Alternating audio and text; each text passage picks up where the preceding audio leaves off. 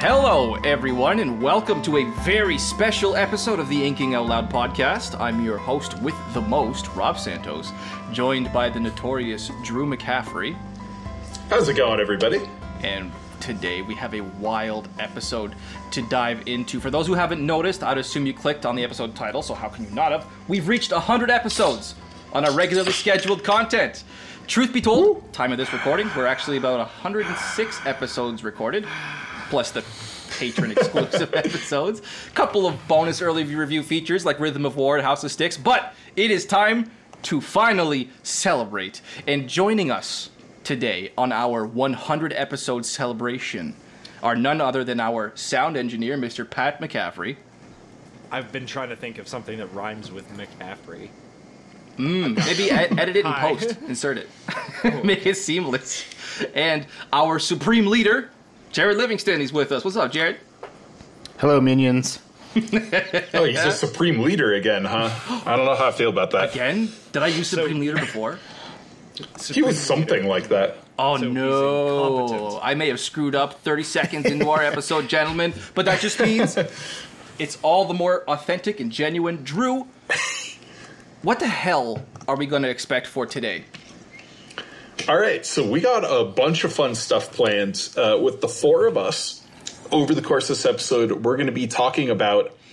Uh, each of us will be choosing our three kind of favorite characters throughout all of science fiction and fantasy, and then we will also be talking about our three least favorite or most hated characters. Um, and and we'll we'll get into the the weeds with that in just a minute here, but we will also be doing a couple of fun things. On top of that, Rob and I will be reading live our own original fiction.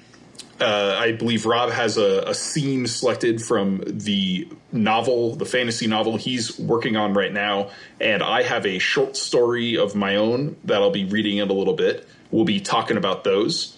We have a couple of signed book giveaways. Hope you're a fan of Brandon Sanderson because we got some some primo stuff lined up for that. And we have a fan ask me anything or ask us anything uh, lined up later on in the episode as well. We we fielded a bunch of questions. I think we got a good uh, you know a good sampling to discuss later on. And then of course we'll do a final draft because it's not an inking out loud episode without a final draft. All right, I'm ready. so uh, with the the three favorite characters obviously this can be like you know i like the idea of this character or i think this character is really really well written. So yeah uh, we'll be we'll be kind of going over our favorite characters here. And like we always do with our uh, three favorite scenes at the end of our coverage of books we'll be doing the rounds. So uh, who wants to go first? Pick your your one of your three favorite characters to read about. I'll volunteer. I'll volunteer since it gives me first choice for number one, right? yeah okay All right. So my third favorite, my third favorite. Actually, I wasn't actually prepared to say this one so early. Um, here we go. Aiden from the Illuminae files. Mm. Drew, you know who I'm talking about. Jared and Pat, I highly doubt you know who I'm talking about. I do not. Hmm. Aiden is a well, actually, Aiden. I'll I'll just give you the acronym. Stands for Advanced Intelligence. Wait, hold on. Artificial Intelligence Defense Analytics Network. He is an AI. Ah.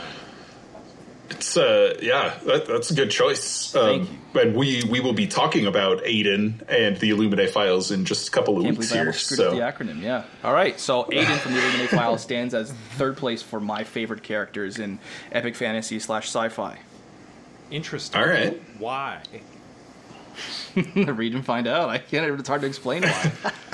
He's it, there's there's a lot of uh, familiar trope touching there with like the the the construct trying to be human, trying to figure out what it means to be human, but in a weird way, he is the most human one in all of our characters because of circumstance. It's uh, there's some very gorgeous writing on the part of Jay Kristoff and Amie Kaufman. With uh, he's just got some absolute beautiful lyricism to the way this AI looks at the world and how he describes the world.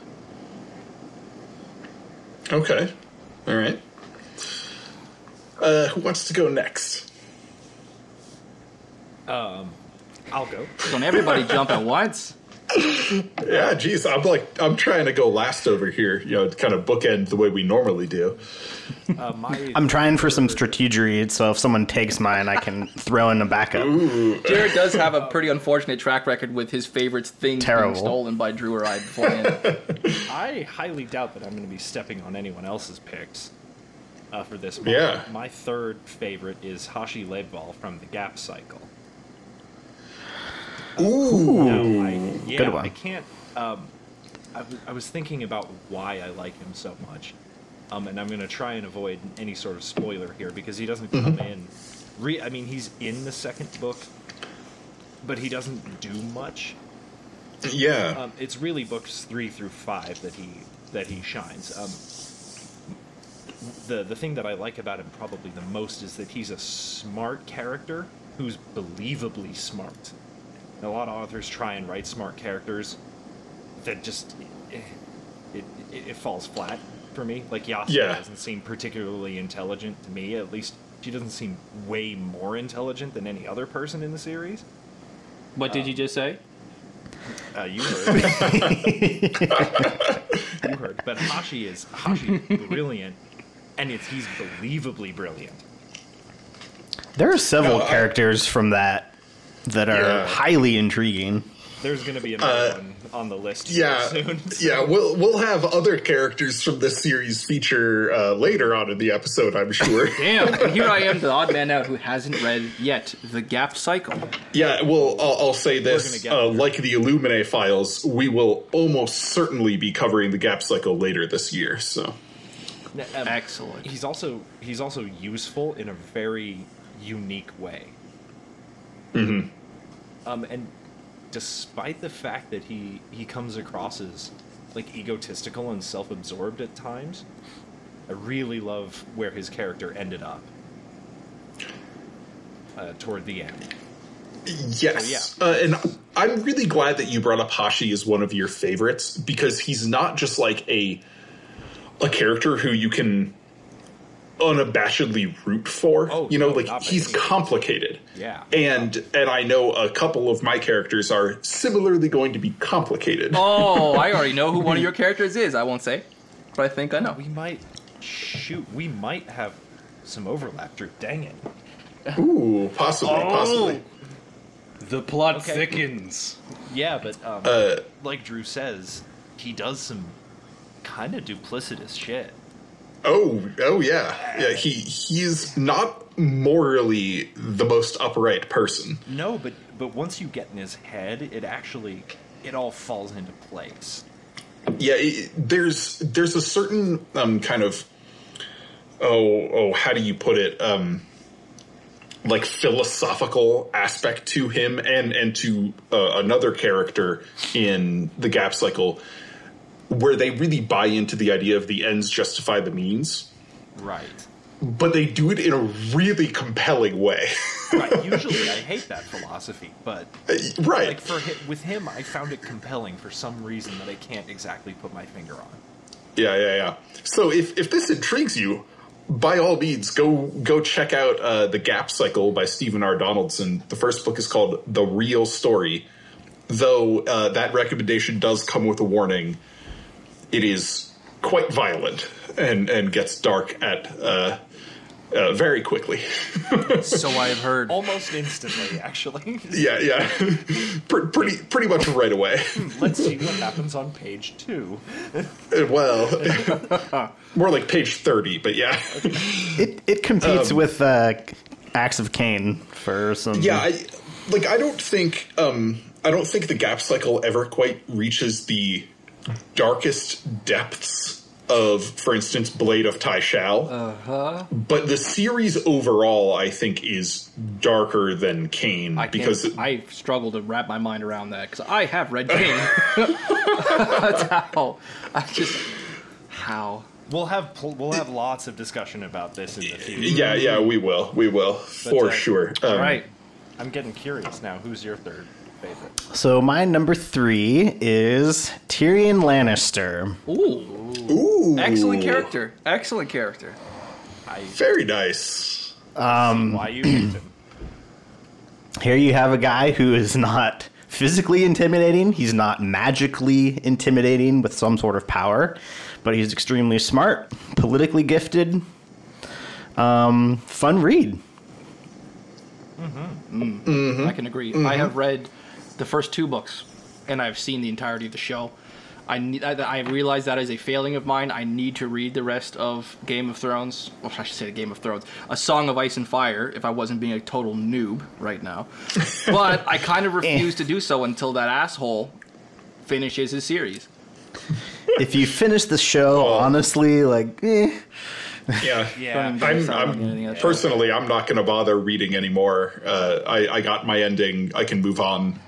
Um, but but Jared, such a I, bad I think that is a a pretty a pretty solid choice. Uh, Tyrion is very entertaining to read about. Oh my goodness. certainly One of those characters who is believably really smart. right. I- Like he's certainly not. Yeah. He's certainly not perfect. He fucks up. clever. Yeah, Yeah, and- yeah, yeah. And exactly. I, I do like the fact that they kept a lot of his greatest one-liners from the book in the show.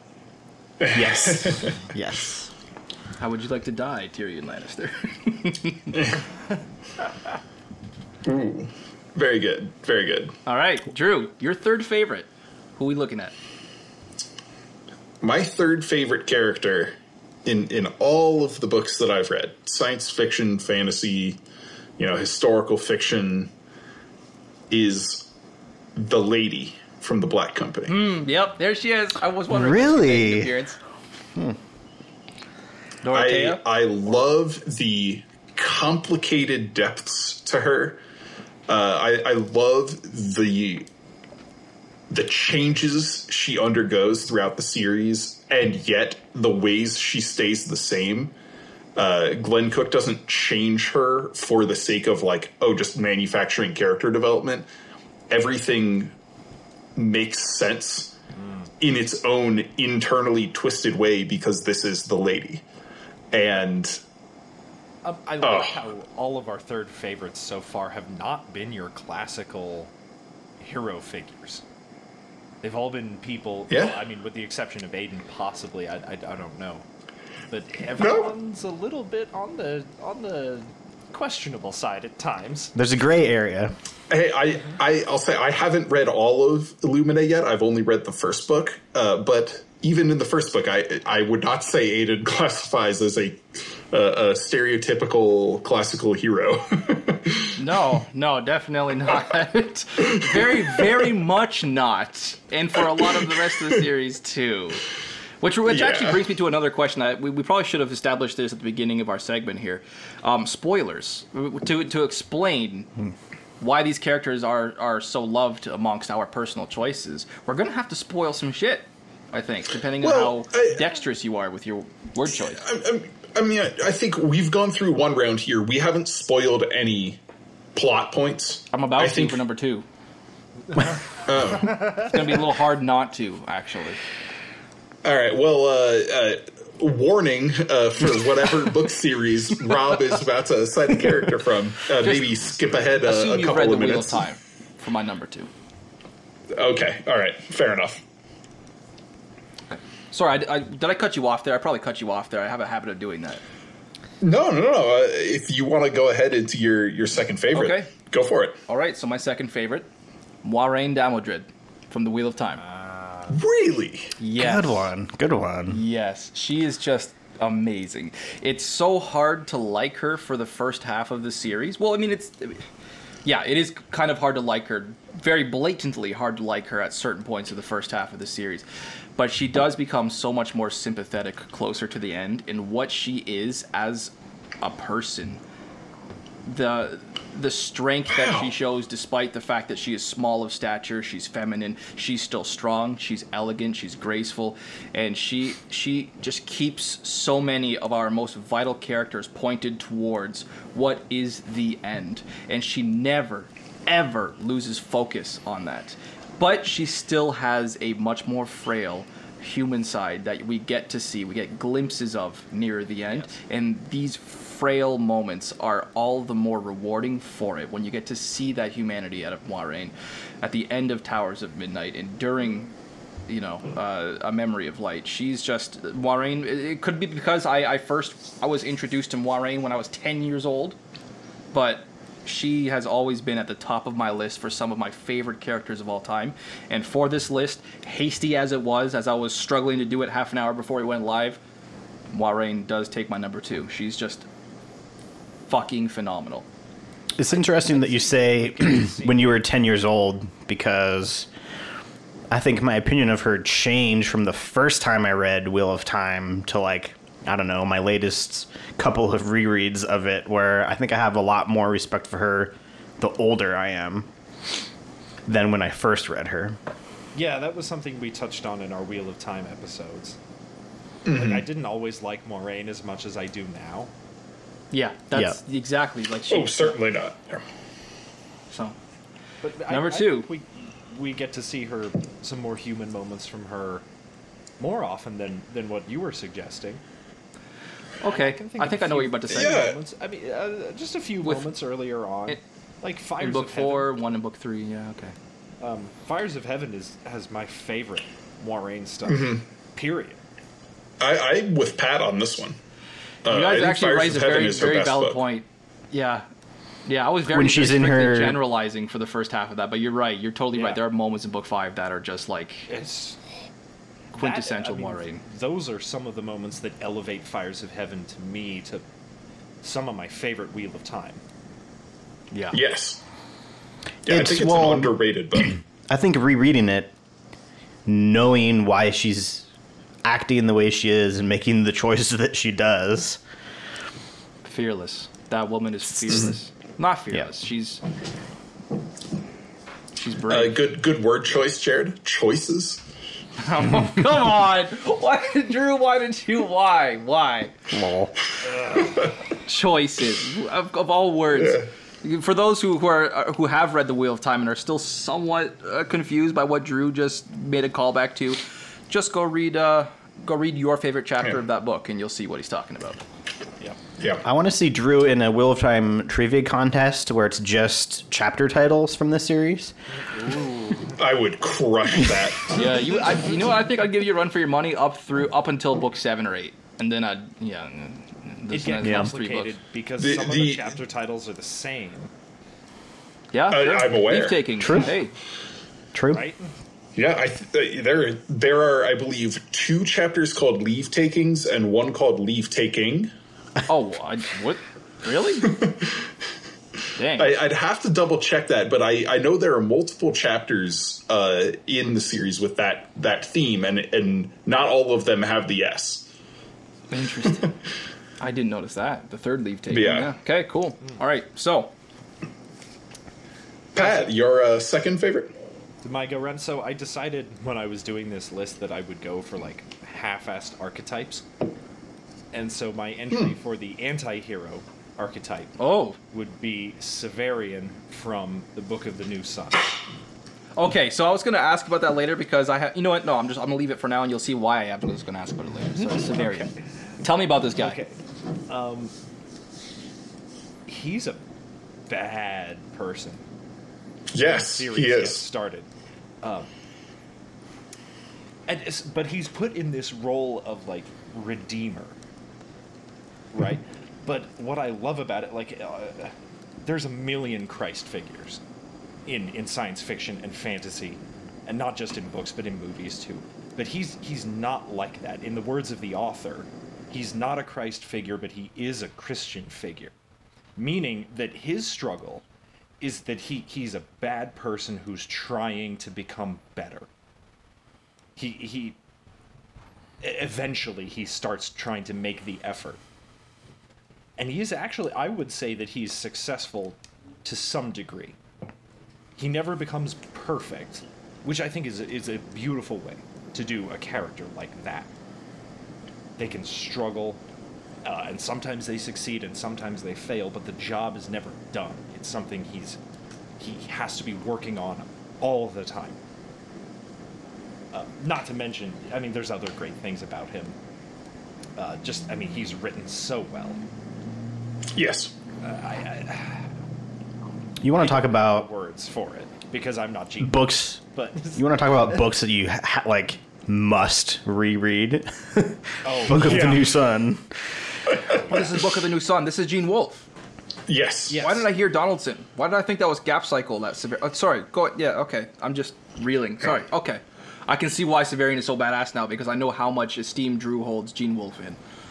Oh yeah, I mean when when you get there, Rob, I think you'll be picking up what I'm putting down. Like he, When I get there, I like the Yeah. sound of that.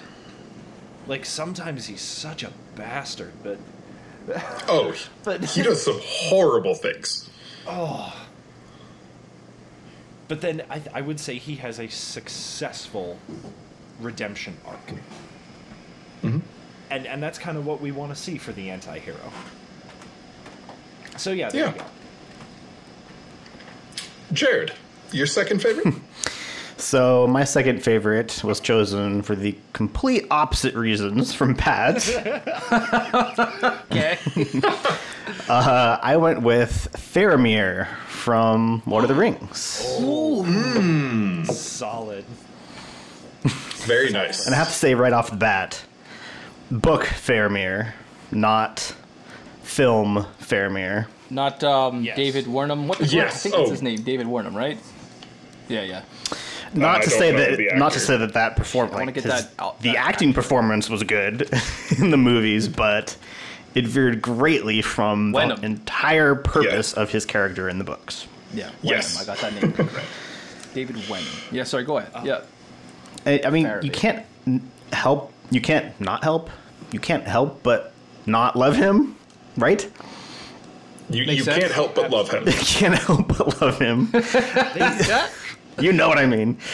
Yes. The complete- character in the movie, but I'm right. Yeah, yes, yes. In the book. Completely. I mean, the whole point of his character is that he his relationship with the ring is completely foiled from Boromir's, Yeah. right? He's he's the one like the one character who encounters the ring and resists its temptation. I mean, like even. Frodo, It's- any of them, Yeah. anyone. Yeah. To, to quote him, I do not love the bright sword for its sharpness, nor the arrow for its swiftness, nor the warrior for his glory. I love only that which they defend. Ah. like it, it's beautiful, and if there was anything And- that could sum up his character, that right there. And, and I'll just put this in here. Anybody who says Jor- uh, Tolkien was not a good writer or his writing is boring or dry, Wait. People say you're that. wrong. I'm sorry.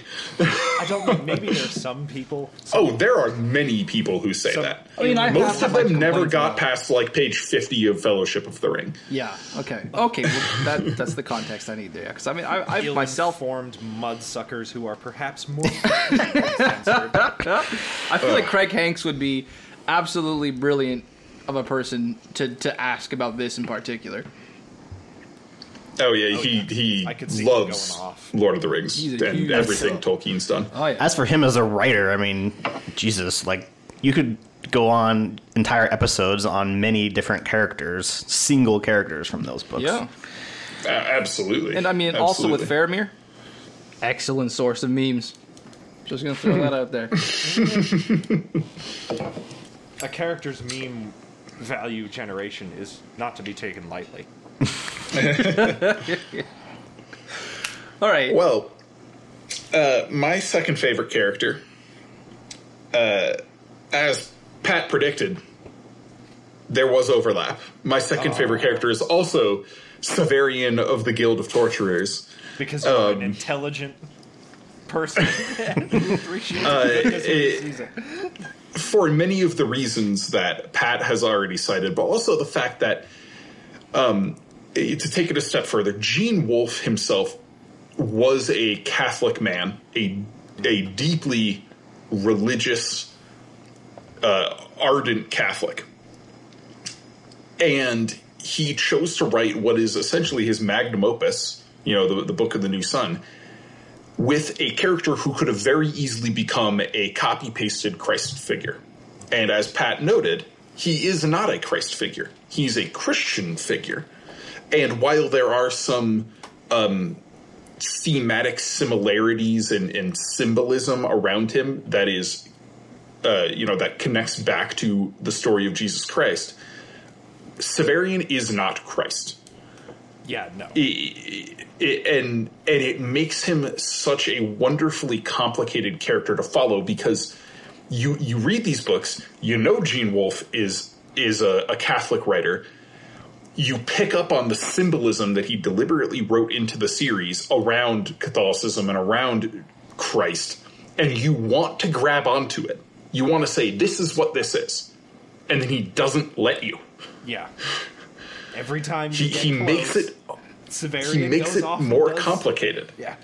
Yeah, yeah, yeah. You're, you're thinking, oh yes, Severian is he's he's reaching this moment, and this is the parallel to to the the story of Jesus in the Gospels, and then Severian does something horrible, and you're like, oh, oh dear, like, you know, and and I, and on top of that, because Severian is the narrator of the Book of the New Sun, in in the same way, you know, Croaker is the the analyst, the narrator for for the Black Company or what whatever. Um, or or Kvothe is for the most part the narrator. He's telling the story in in the Kingkiller Chronicle. Severian is an unreliable narrator. And I think Severian is the best unreliable narrator who has ever been put to pen. Because it's so subtle. Well, sometimes It's so subtle, and and because from the get go, like from page one, Severian, our narrator tells us, "I have a perfect memory." and uh, I mean, and, and look, look, I love this character so much. The only pet I have ever owned in my entire life, my my cat, my little Yeah. black cat, is named Severian. Yes, and I was going to bring this up when Pat had finished his point about Severian, and then Drew, you went straight into Jared, and I was like, oh, Drew, you're not going to mention that Severian is the name of your cat? I almost brought it up then. I almost did, but I decided, you know what? I'll let it slide. That was my I can final see why. clue that we would have overlap. Yeah, yeah. yeah, when I barely said anything at all while Pat was talking about Severian. Sweet. Yeah. Sweet. So, Rob, your favorite? My favorite character, hastily written as it was, hastily decided as it was, for all of epic fantasy, Wayne from Mistborn. No, I'm kidding. I'm kidding. I'm totally kidding. I'm Well, you had me absolutely kidding right now, dude. That was a joke. All right. Don't do that to me. I almost just, like, I just smacked my hand down and almost, like, yanked the cord out of my uh, mic. I had to do it. I had to do it. No, see, You I like wanted to, to, say dangerously, don't you? I do. That's I mean, danger's my middle name. All right. I wanted to say Rand al'Thor. I wanted to say Rand al'Thor from the Wheel of Time, but I don't imagine that's a particularly original choice. That's the easy answer, and for those who who know me well enough, I don't like easy answers, so I'm gonna go with Sazed from Mistborn. Oh. All right. More All right. precisely, the Sazed that we had during the Final Empire. So gentle, Ooh. so kind, Yeah. so well meaning and patient and articulate and humble, but still a badass. So, Sazed, I think, is my favorite uh, character of all time. You certainly couldn't say meek. Hmm. Well, Um, but he is he is meek in like the classical Mm. sense of that word. I mean, but that's a word that whose This- meaning has changed. he's a socially bit weak. over time. Like or meek. I say weak. um, He's very it- it socially comes- meek. It, it comes from a Greek word that means those who have swords and know how to use them, but keep them sheathed. really? That I didn't. is a good description of Sazed. That is a great That- description of Sazed. you know. I guess I stand corrected. Yeah, Sazed is just a gem, and I'm so glad that I got to discuss Sazed, my favorite character of all time, on the Hero's Journey podcast just recently. That was awesome. Nice. Yes. Yeah. All right, Pat, talk to us.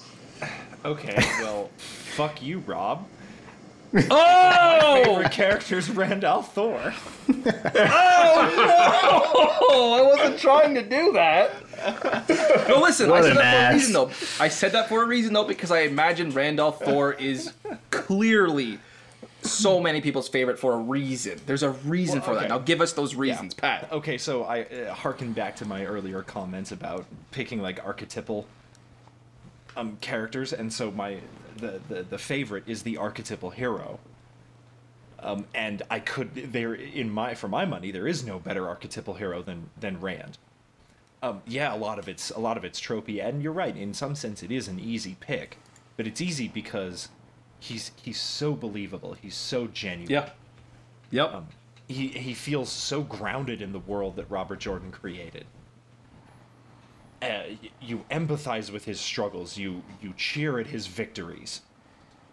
You mourn with him when he's mourning, and you want the best for him, all the time. You really do. From from the eye of the world all the way through a memory of light, you're you're hoping for mm, nothing. There's a few moments in the Gathering Storm Good where you start to question. But that's, to that makes him all the better of a character. Yeah. Oh, yeah. I, hey. Yeah. Absolutely. And just think how much he changes from Eye of the World Rand to end of the series hmm. Rand. Oh my Yeah. God! Just think of how much he yeah. changes from Eye of the World Rand to Shadow Rising Rand. Yes. Oh, I mean- I mean, it's a, it's amazing. Yeah. And like, it's it's really hard. Like, I don't like a lot of classical hero characters, or fish out of water characters. Like, they really, in general, don't do much for me. But mm-hmm. because of what Jared just brought up, like each book, you get a little bit of a different Rand. That's what keeps it keeps it fresh and keeps it going. Good. Yeah. Anyway, Nice. So I mean, so there you have it. Well, hey, I, I included Rand al'Thor in my fucking spiel there for a reason because he I wanted him to be my number one. Everything No you guys just feel- said, totally correct. Totally No hard Totally feelings, correct. Rob. No hard feelings. It's okay, dude. Abuse a little more. All right. Yeah. Jared. So my number one, I think I don't. I actually don't know the answer to this, but I think I might be cheating a little here, in that I don't know if this is strictly speaking the fantasy genre. Oh, whatever. If it's, It's speculative fiction. it works. Okay. It works. Oh, what didn't there? I, there's somebody else I would have. if I- Okay, sorry. Go ahead. Maybe it qualifies. I don't know. So my number one favorite is Edmond Dantes from Count of Monte Cristo. Oh. Okay. Okay. Can't say I know this one. Talk to Uh, me a little bit yeah, about absolutely. I mean, if you uh, your classic revenge story, first of all. Mm-hmm. I mean, you can't help but not root for him. Like, I, I think Another part of it believably smart character. very smart. I think like some of this I read when I was pretty young, so I think I'd be interested. I haven't done a reread in a while, so I'd be interested to see if my opinion changes somewhat. Like maybe I'm looking back on this with, you know, a bit of a childlike admiration, but Sure. No, I, I like it. I like it. I, I will say not speculative fiction, but I'll allow it. Oh yeah. yeah, it doesn't quite qualify. Well, now I want to know who Rob would have said. It, was, it had- wasn't even close to. I mean, it was it was a character from a TV show actually, but I'll. I'll Oh, include oh, them- okay. I'll Well, include them in my honorable mentions. I have a couple of honorable mentions. I'll get a really bullet time out of the way near the end. yeah, I was I was going to do my honorable mentions uh, before I did my uh, final favorite character, but Oh, Yeah, this was really hard to narrow down to it three. is. oh my really is. How? Yeah, I mean, yeah. I'm so I'm so convinced, gentlemen, that like a week from now I'm gonna be thinking, oh my god, why didn't I say X? Oh, and then the next day I'm gonna think, oh, I'm so stupid for not saying Y. Yep. Yeah. Yep. So Drew, what's your X? Well, yeah. So before I get to my my favorite one, I have two honorable mentions. the first is one of my favorite villains, and the second is one of my favorite villains. Raj Ahten from the Runelords, Okay. by okay. David Not surprised in hindsight. Yep. and the other is Ma'elKoth from the Axe You asshole! You took one of my honorable mentions. Okay. And my favorite, also from the venerable Matthew Woodring Stover, the titular character, Caine, Hari Kapoor Michaelson. Uh, there is no character right I enjoy I- I reading about more. Um, Caine is not a person that I I would get along with. He is not a person that I admire, but he is a person who, uh, who is just extremely entertaining to read about, and the way Stover wrote him makes him so compelling. The the layers to this man, the struggles that he goes through over the course of the series, his attitude toward the difficulties in his life, his attitude toward the good things that that come to him, his sense of humor, he is for my money the best written character I have ever encountered. Damn. I was not expecting that. I was totally expecting Drew to go Wheel of Time. I mean, if you had asked me where Hari Kapoor Michaelson would rank on Drew's favorite characters of all time, I would have said in between 20 and 30. Wow. I cannot believe what I just heard. And I, I, I, I do like reading from, I do like reading Caine, but oh my god, that was a huge surprise for me. I don't know if the listeners could hear my jaw hitting the floor. Yeah. You can hear my response to that saying, Pat, I man. feel you right now. Damn. Uh, wow. Wow. I mean, I'll give you. I'll give you that he's well written. I'll, I'll give you that. Ex- No argument. yes, I think I'm with Pat. Yep. And All that's right. why I think it's important to note like, I'm not saying I love Caine, Right. but I love character. reading Caine. Mm-hmm. And that's Yeah, and- what comes down to it. And it. this is something Yeah. that w- which we're going to get into into later when we're getting into Oh, our yes. most hated characters. I was Yes, it having a lot of trouble deciding if I wanted to write characters that I thought were poorly written or characters that I thought were excellently written. In that I love to hate them. oh, I got a little bit of both. Exactly. Yes, I have a went bit of for both I as went well. for a, a happy medium there. Well, a very bummer medium there actually. So I went Rob, solidly yeah. in the second category, so Rob, do you have honorable mentions that you wanted to? Get I have two. way? I have Gaul from the Wheel of Time. Oh, I need Oh. to just oh. him and Perrin's bromance and and the number of times that they just level about their problems mostly with women it's just there's something so pure there's something so genuine about that and I just love reading every one of their interactions. I Gaul, I, I said this during our Shadow Rising episode. This is a this is a callback over a year ago now in uh, Thinking Out Loud history. Everybody needs a Gaul. oh, sh- Everybody does. sure. yep. Am I second? Some quick. Oh yeah, yeah. Sorry, go ahead. You were, No, no. If you want to add on Gaul, go ahead. uh, rapid fire. Szeth, Dalinar, Mat, Lady, Nynaeve. Ooh.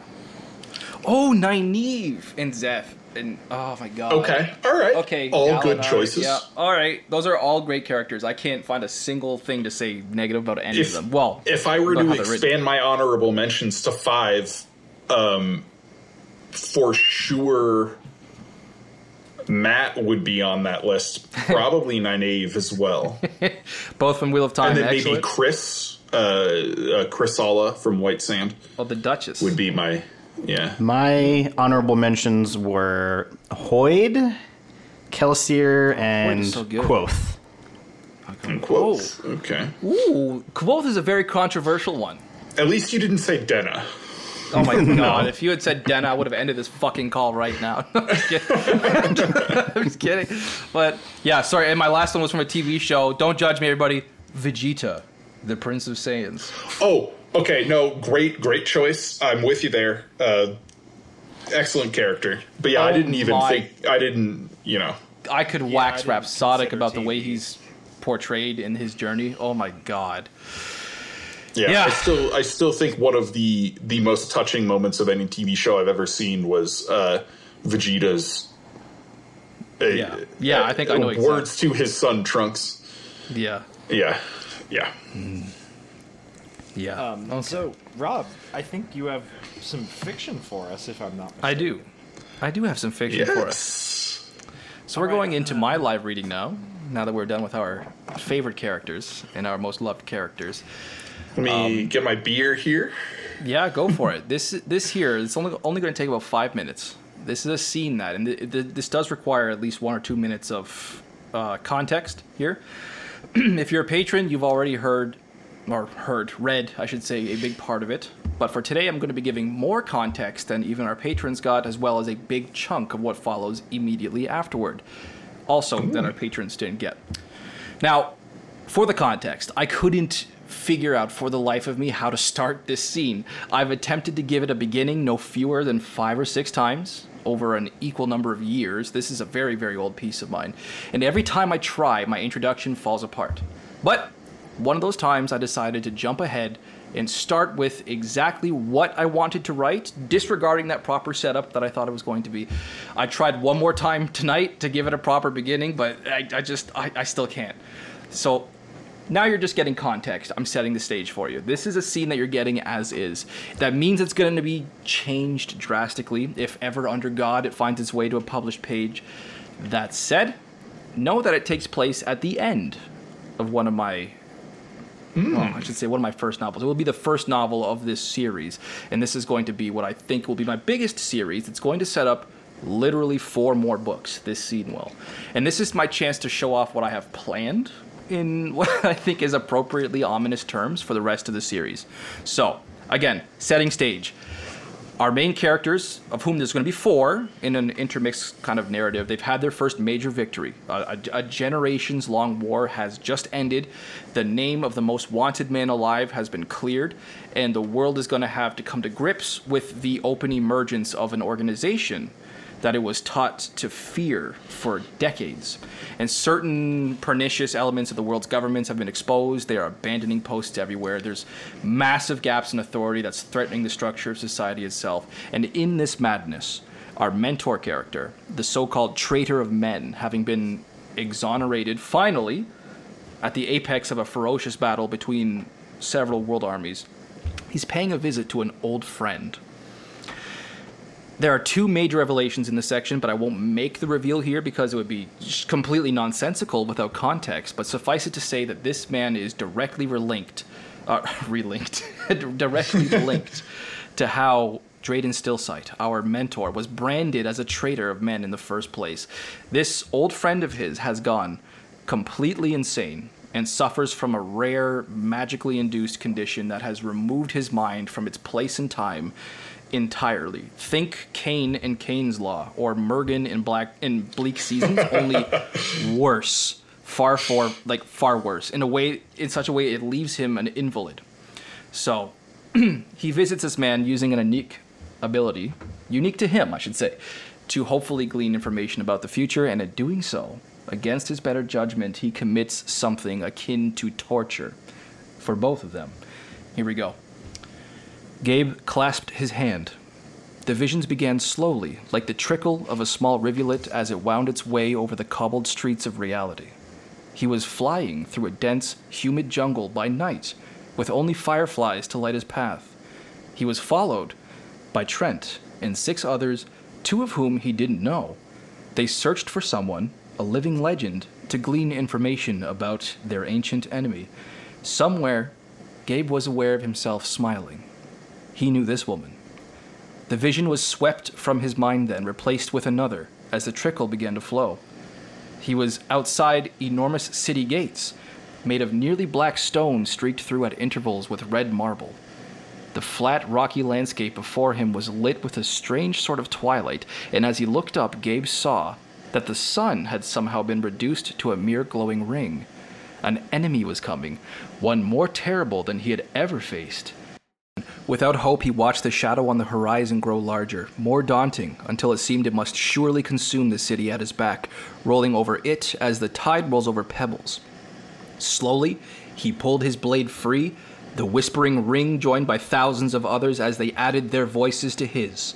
He raised his sword high, ready to die. But just then, a light split the sky, washing over the two armies with a brilliant, pure glow.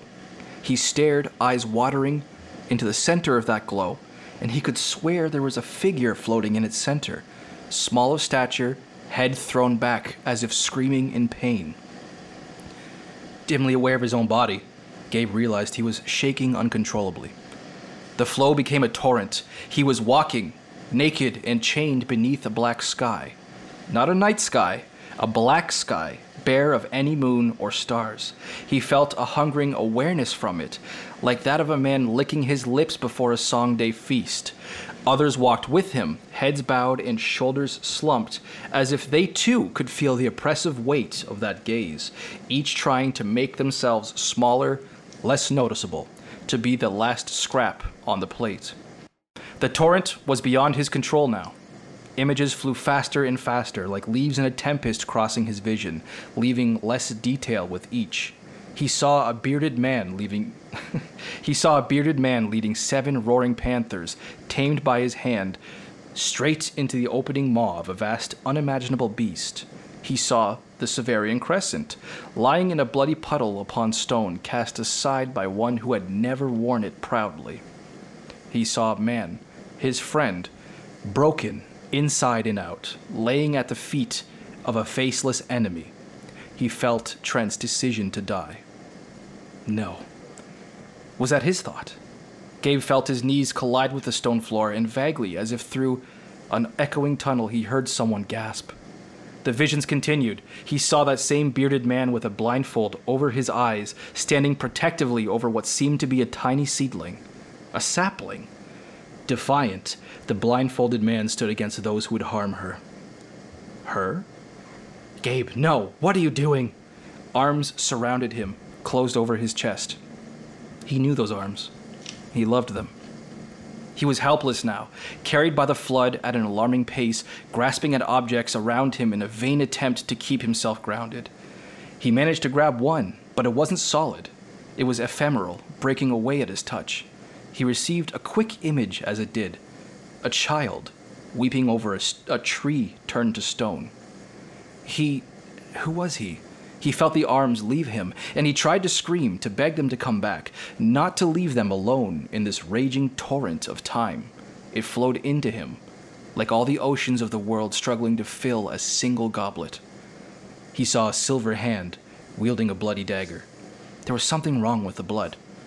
He saw a man with no shadow, who had five faces, two figures dancing atop a line of light that spanned over endless dark, a black waterfall crashing without sound. Wham! He felt a mighty impact fling him from the raging river of time. Sprawling spectacularly, he impacted his head painfully on the stone floor that he had just knelt upon. As he lay there, catching his breath, he heard another voice, feminine, panting as she uttered one single word Idiot. At the sound of that voice, Drayden perked up. As if that one word were the opening of a sluice, years, decades spread through him, bringing with them 10,000 memories that were his. He was Gabe. Drayden, still sight. Yes, that was his name now. He hadn't gone by that first in nearly a century's time. The knees throbbing painfully beneath him were his. The skull pounding in protest at its re- recent collision with the stone floor was his. The voice of the woman that cursed at him now, she was his, and he hers. Gulping nervously, da- Gabe turned to confront the one person in all of Alian from whom he would take what he was about to. You monumental, ignorant, selfish sack of shit, Gabe. What the hell were you thinking? Gabe hung his head for a moment, breathing deeply before pushing himself upright and staring her in the eyes. His wife. The angel from whose lips he would suffer a thousand lashes and still beg for their touch. And in this moment, in the face of what he had just done, he wasn't sure which he had deserved. Spinning, almost as much to hide from that accusatory glare as it was to check on his friend, Gabe rushed across the room to check on Nolan. In a moment! The man, remarkably, had kept upright. More, he didn't seem as if he was particularly worse for the exchange. Indeed, his breathing seemed almost normal. He gazed around the room, something Gabe hadn't seen him do, hadn't seen him with a presence of mind to do, in many, many years. There was no recognition in those eyes, but that wasn't unexpected. He'd been catatonic long before being brought into this room. Nolan didn't seem to have any expression, though, beyond vague curiosity, but still, Gabe had to check. Nolan? Old friend? Gabe's voice quavered. The man turned vaguely in his direction as if he had heard the name, but he hadn't any context for what it meant. His eyes didn't focus. He didn't see his oldest friend, his protege, standing before him. After a moment, he continued his vague glance around the room. Then he picked up his pencil and returned to his frantic sketching, muttering under his breath. Gabe felt himself slump, dejected. The bright flash of hope he'd begun to feel snuffed out like a candle in a high wind. I'm sorry, Lena. I had to. Bullshit, she said, pointing at, pointing at him as if she wanted to skewer him with her finger. You know what happened last time you tried that. You nearly died. He nearly died. We can't die, Gabe said through gritted teeth. Tell that to him, then, Melina said, shifting her gesture to the man sitting at the desk. He had begun to weep as he sketched. Go on. Ask him how particularly alive he feels, Gabe. See if you can even get a response. I have no choice, Lena. Gabe found himself angry, a feeling he'd never liked. Decades of heartbreak on the run from those who should have been his brothers and sisters. Years spent in pain watching his best friend waste away in a sacrifice that the world was never to have known. Two journeys through the lands of nightmare and time from which most would never survive one. In this moment, watching him respond to his own name, Gabe had dared to hope that his best friend could be saved. The tears came, hot and heavy from eyes that had not wept since before this room even existed. Melina's expression softened as she noticed, but still clenching his jaw, Gabe continued. Her words were a sluice, and he could not stop the words that came. He foresaw this. All of it. He begged me to let him go, and he did it for a reason. This ab- ability of mine.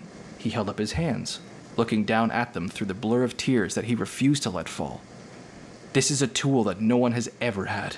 What kind of man would I be if I refused to use it, to save him some pain? He closed his eyes, and he felt the first sob rack his body. What kind of friend would I be if I let him die in vain? And there, in that dimly lit room, the traitor of men began to weep. And that's where I think I'll end it. Lyrical. The scene doesn't end here. It doesn't end there. That particular scene. i he's just learned a few interesting things from his visions that he's just had. Our, our mentor character, and he's got to write that down before he forgets. But for now, I'll end it there. So when do we get to see a manuscript? Yeah. Well, that manuscript is about six years. Pardon me. That's about eight years in the making. It's probably at least another five years from actually existing. So, Nuts. Man, Dang. that was that was gripping. thank you. it was. And that's the end. That's that's the that's the epilogue. Three quarters of the epilogue, so to speak. Yeah, I can't. I can't talk much about you know the character or, or plot elements of it because I don't know the story. Uh, I will say one of those lines I wrote yesterday. One of them. Yeah. I'm, I'm particularly proud of that one. That was Yeah. the angel from whose lips he would suffer a thousand lashes and still beg for their touch. That was that was one I wrote yesterday. But the rest I wrote so- about a year and a half, two years ago, at least. Go ahead. While I, I can't talk too much to you know the character or the plot elements of it, I can talk to the prose, and I think it's pretty impressive. Uh, it it flows really nicely. Uh, it's evocative. I mean, like strong mental images coming from that. Yeah, very visual. I, like, felt the same thing. Thank you guys. Thank you. I much appreciate that. Oh, Yeah, I'm with I'm with Jared. I, I, want to see the manuscript now. I want you to I want, I Yeah, want that you was- to find that's the a good time to work teaser. on this more. Yeah, I wouldn't read or listen to that while I was doing something that required a lot of attention. Right. Because I wouldn't the recommend it either. Yeah. Yeah. no, definitely. Yeah. the mental images were the, the the highlight for me. Thank you. So it was nice to just be able to focus on that. Thank you. I appreciate that, you guys. And I was, yeah, awesome. I feel, yeah, uh, man. I feel Keep stoked to go keep into our. dude. Thanks. All right. We are good now to go into a special announcement, I think, that Drew has. Yes. So the first of two giveaway announcements we're going to do on this episode, we have a signed Oathbringer paperback that we want to give away to one of our listeners.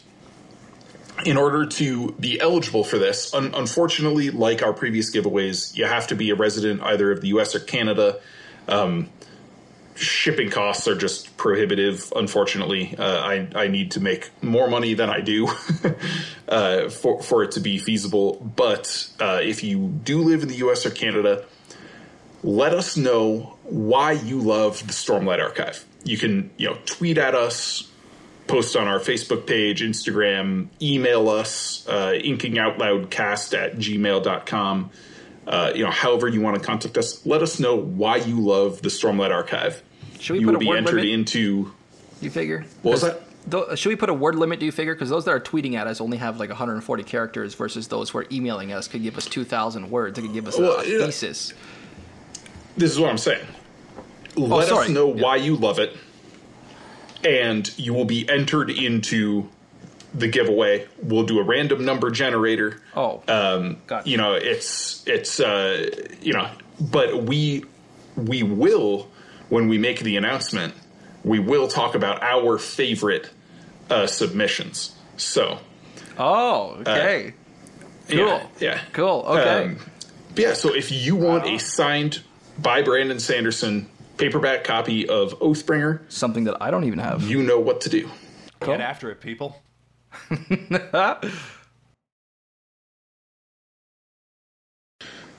All right. Well, uh, now that we've gotten through uh, our first little stretch of the show, let's continue on and let's talk about our least favorite characters. Rob, do you wanna do you wanna take it from the top?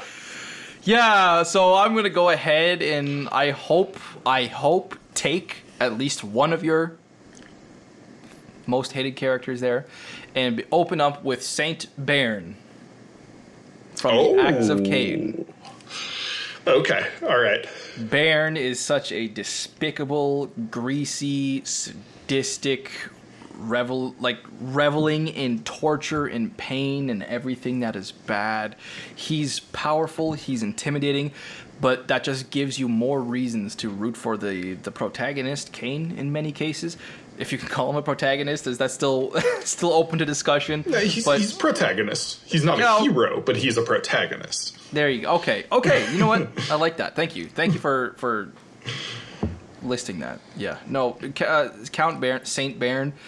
That guy just. And I was really really tempted to put Kollberg from the same series here in Acts of Caine, but I realized a lot of what we got from Kollberg that nauseated us the most wasn't really Kollberg.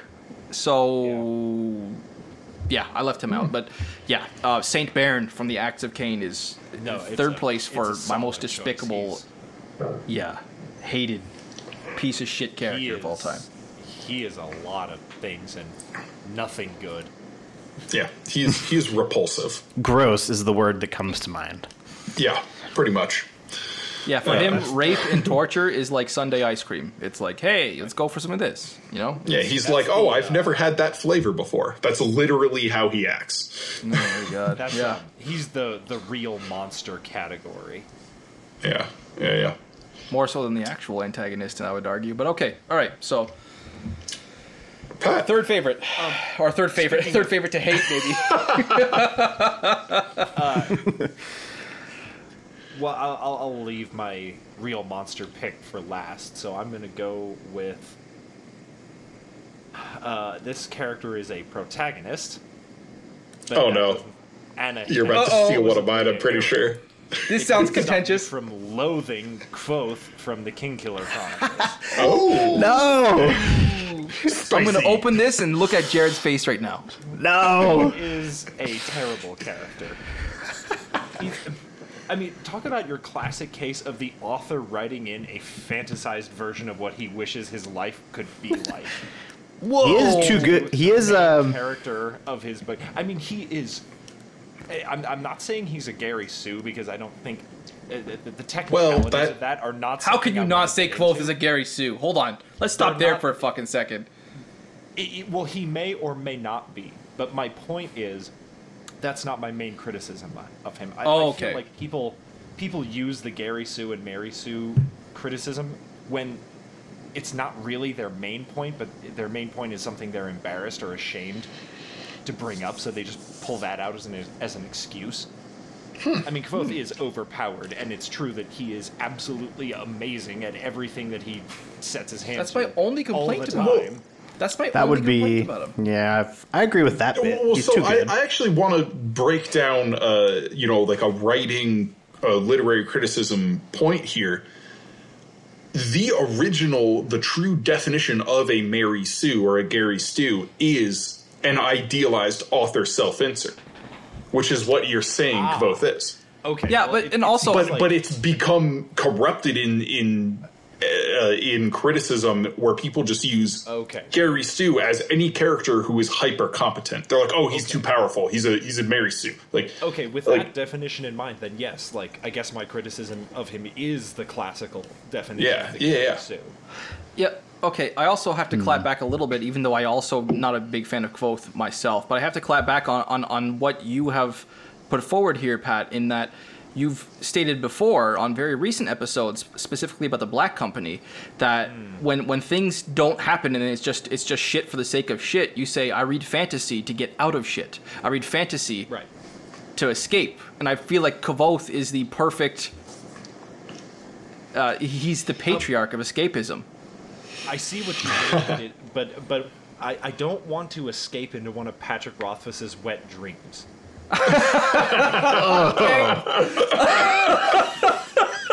All right, all right, that's fair. That is Okay. not somewhere I want to be.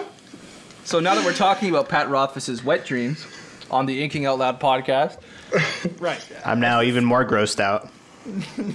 yeah. I oh You should that's a be. fair point. Wow. Okay, you you did you did you did kind of pull me back a little bit there on that one. You I, I can Both see contextually what you're saying. He's just Now, I- lame. like I can't. I'll identify push with back. Someone. Yeah. Okay. Go ahead. I'll push back a little bit. I'm, I'm I don't want to make this a whole thing because this is something for us to really dig into when we cover the Kingkiller Chronicle at some point. um, yeah. But I do think the unreliable narrator aspect is coming through a bit in the story. Um, I I mean I do think at- at a certain level I agree with you, Pat, that I I believe.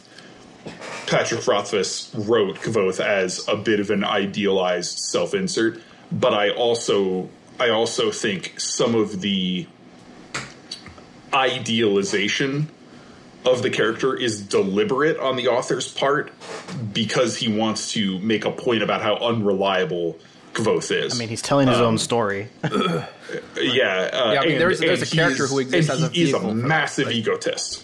Yeah. Like, Yeah, the chronicler there- exists. I think we can undeniably. agree.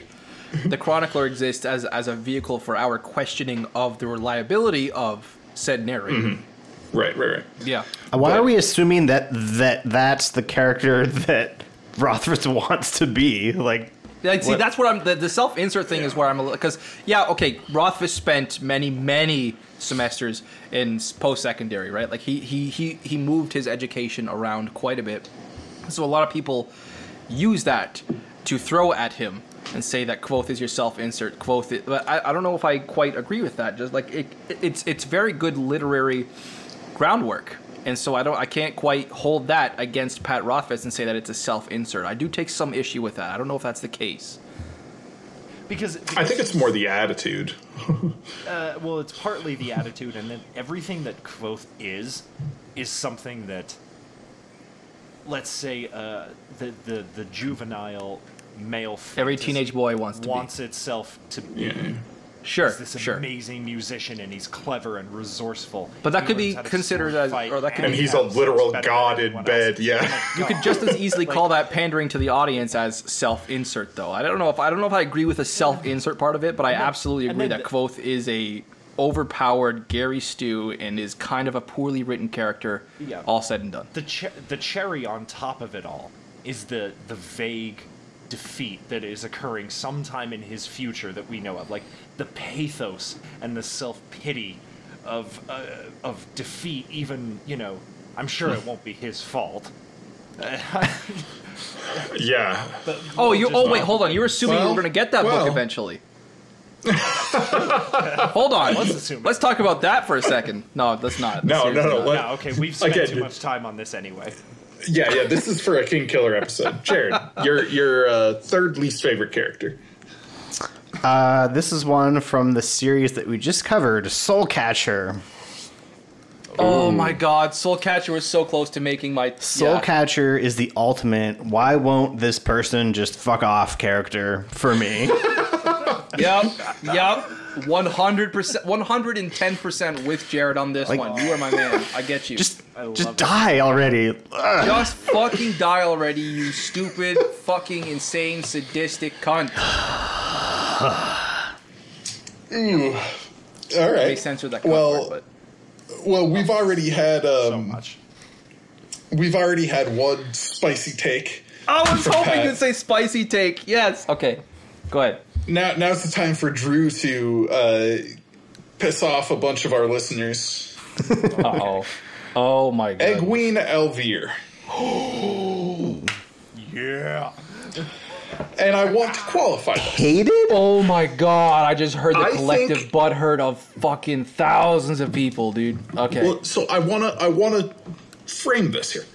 I think Egwene al'Vere is a brilliantly written character. Well written. I think Okay. she is one of Robert Jordan's crowning achievements in the Wheel of Time. If she lived next door to me, I would hate her guts. Oh yeah. Same. I would not get along with her on any level. If she She lived on the has her moments of virtue. She she has her uh you know her her awesome time on stage. But what makes up the core of Egwene al'Vere are uh, attributes that I just like. I, I'm sorry, like she's so selfish, she's so hypocritical. I could not be friends with her, and Agree more. And and this is this is a, a particular thing for me judging Wheel of Time characters because they're all the characters that I grew up with. I started reading epic fantasy really with the Wheel of Time. I mean, yeah, I read The Lord of the Rings, I was reading Star Wars EU, um, but the Wheel of Time was what opened the floodgates for my experience with epic fantasy. And I read, uh, yeah, I picked up The Eye of the World for the first time. I was 11 years old. And I grew up with these characters. And in a lot of ways, I see, or, or I would always put myself in a situation where I'm like, I want to be friends with them. Egwene is the only one of the main group with whom I would not get along. Yep. Yep. Agreed. Ding dong. Well, I wouldn't say I ever I mean, I'm hated not- Making a I'm not hundred episode the- callback there. I'm not quite the cannoli Egwene hater, like, oh, she's evil, she's worse than a dark friend. Like, I'm not one of those, but but I think she Yeah. all all the major characters in the Wheel of Time have character flaws. Yeah. Her character flaws in particular just stand out to me as like somebody I would not like. I, I could not get past those flaws I think the way I I could with say- Nynaeve or Elayne or Oh, no. Rand or Perrin or Mat. You know, like, and and I'll, I'll be honest. Uh, I like reading about Mat because he's entertaining, but I also don't think I'd be great friends with Mat. Huh, interesting. Interesting. Yeah. Yeah. no, I like Egwene overall. I like her more than I hate her. I do like her more. Um, I'd Hmm. probably butt heads a lot more with Nynaeve than I would with Egwene. But Oh, see, I think can I get along absolutely great with admit- Nynaeve. I can absolutely admit that everything you just said about Egwene is correct. Yeah. I just think I just has a lot never felt hate. It's a bit strong. She's has redeeming So that's that's my me- spicy take. She does make me embarrassed to be rooting for the light from time to time. Whoa! Whoa! Harsh words, harsh words. Uh, so, Rob, you're you're uh, number two here. Number two favorite. Our favorite. What do I keep Least going favorite. favorite here? Favorite to hate, I should say. I should fall back on. My number two most hated character of all time, the one that I love to hate, Torol Sadeas from the Storm. Stormlight Oh, Archive. very nice. Yeah, the That guy is such a, a miserable, conniving, slimy, ruddy faced cretin that I just wanted his death for every page that he was meant mentioned. Sorry, go ahead. Drew, you want to. Uh, Rob, uh, do you remember what I messaged you, you when you were reading Words of Radiance for the first time? And you, I do. you I can me I a finish this thought? Yeah, I, I told you. I yeah. fucking I swear to God, I think I know what you're about to say. this is going back six, no, seven years ago. It was March of 2014. Maybe yeah, March of 2014. When you told me, he's like, "Oh, you think you hate Sadeas? You think you hate him, but you don't hate him yet, right? Was that it?" Oh no, No, no, no, was- no! I just I just figured out what you're about to say. I just figured it out. You said, and I quote, "Fuck Sadeas." fuck Sadeas in the face with a knife. Halfway through the book, when I was, I think I was at White Spine Uncaged, I just passed that part, and I was like, fucking Sadeas and Varus, motherfucker. And then Drew was like, yeah, seriously, fuck him. Fuck him in the face with a knife. You duplicitous son of a bitch. And that's referring to me, not Sadeas. Oh, yeah, no, that last part is referring to Drew, yeah. If I wrote Drew into an epic fantasy, I would call him the foreshadower. The foreshadower. Oh, I mean, we. I, I have had so much fun uh, over the years, like because I read very quickly. Um, often I finish books before my friends, and and I love slipping in little references to things they haven't read yet. In such a way they will never understand that it's foreshadowing that. until after the fact. I say Uh, you are a bitch for that, but I love that. I love the teasing. I am somebody who loves to be teased, and so uh, that was that was Uh, very very well done. uh, Pat, Pat, you're uh, you're up. Pat, you're next. Um, Speaking of Brandon Sanderson, Lift. Oh no, you didn't. Oh shit! It's it's As the happened. avatar for every single time Brandon Sanderson has ever tried to be funny. But pancakes. Oh, God, Lift is so obnoxious and pointless and boring. Every oh, time Oh, boy. she appears on the page, I can't I say die A little bit inside. Ugh. And I don't even Oh, want to boy. talk about her anymore. So, Jared, go ahead. Yep, yep, yep. I'm dying inside. Uh, so what are we on? Number two. This Number is two. prob. To be fair, this is probably due to my pick of Tyrion being my favorite. My least favorite is Joffrey. Oh, okay. Second least favorite But he's is so Joffrey. well written, though. I think. Yeah. No. Uh,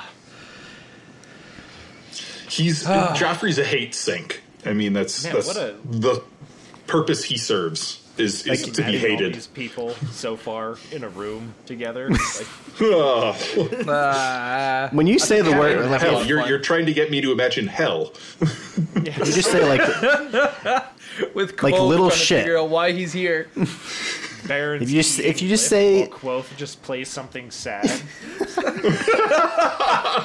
oh no! Oh wow! while Egwene claps. Berne is jerking off in the corner. Right? Well, Egwene's Oh, wait, no, over you here said like Berne I'm the eating leader of us. I make the choices. Right. oh Berne, my you need to god. settle down. Settle down. Oh wait. Who would die Oh, first damn. if we put all of our least favorite characters in a room? Who would Damn. die first? Pat, you just reminded me of an honorable Joffrey. mention. Joffrey, because he's a little shit. I feel like Yeah, followed- I feel like uh, like Berne would kill Joffrey. Just like Joffrey would open his mouth and Berne would just be like, "I'm done with this." Yep. Goodbye. But I, I do have to say I would feel bad for Lift in this scenario because she wouldn't know what she did. She Yeah. wouldn't know. Yeah, she wouldn't. She No, wouldn't And yeah. then Wyndle will be down there like, about- Mistress, I don't know what's going on. It's yeah. Oh, poor. Wyndle. She'd make a joke about Berne's butt or something, and then then it'd be all over. Oh no. I don't- actually, mm, I mean, this is Lift would take him horrific to down. think about, but I'm not sure Berne would be upset about that. Oh god. Yeah. Okay. Yeah, moving Okay. Right along. But this Point is why made. Berne belongs in hell. This is why Berne is my number three choice. Everybody, thank you Yeah, very yeah, much. yeah. Uh, so and my Pat- number two, Go ahead. my number two is Kollberg from the Acts of Caine. Why Kollberg? So, uh, Rob, you you made a point. You said a lot of what we think about him, like at his worst, was not really him. But I would contend it is him because so that, that's the blind god. Without- like, Right, but without going into major spoilers, we do see other characters under the same influence later in the series, and they do not act like he did. What happened was that his basest, most disturbing desires were enabled. And and oh my gosh, what a monster it created. so it's the Captain America But serum. even- it makes the the good better and the bad worse. It makes and, Kollberg and even in the first book, Kollberg is a slimy rat. He is awful. He's the first scene of the book. You immediately dislike the guy, and and it's it's like, uh he's another another character who I think is a, a hate sink. Um, uh, you know, a a Joffrey, a Dolores Umbridge. Uh, you know, Damn it. Oh well. Okay, well, Rob, who's your least favorite character ever? No, no, okay. you you were done with Kollberg? Yes, I'm done. I'm done. Okay. because I was going to return fire and draw it back to a wholesome circle and say, "Fuck you, Pat." Lift. Oh, Lift is right sorry. there. Well, it was a th- it was a three way tie. It was Lift, the Lopen, and Cody from the Reckoners. I I, Yeah, I I thought had for sure it was going to be Cody. If- yeah. Drew, you said you thought it was going to be Cody. Yeah.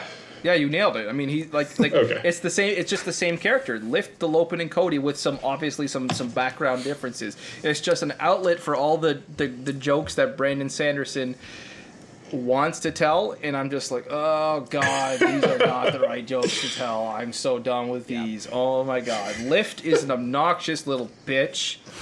Well, she's not a Whoa. bitch. She's not a bitch. She's obnoxious, but she's not a bitch. Now I I gotta say, like my my thoughts on Lift have mellowed out quite a lot since um I was gonna say uh, thing. uh Rhythm of War and especially Dawnshard. for me it was since the end of Oathbringer going into Rhythm of War. I was gonna say Lift has kind of started to turn around for me, but Lopen No. and No, no, Cody. no, no. Oh my god! Just get it over with and get it away from So me. So you I don't like stand anymore. Sanderson? You don't like Lift Sanderson's attempts at humor. No, no, no, no, not at all. Sanderson has had many moments where he's made me laugh my ass off.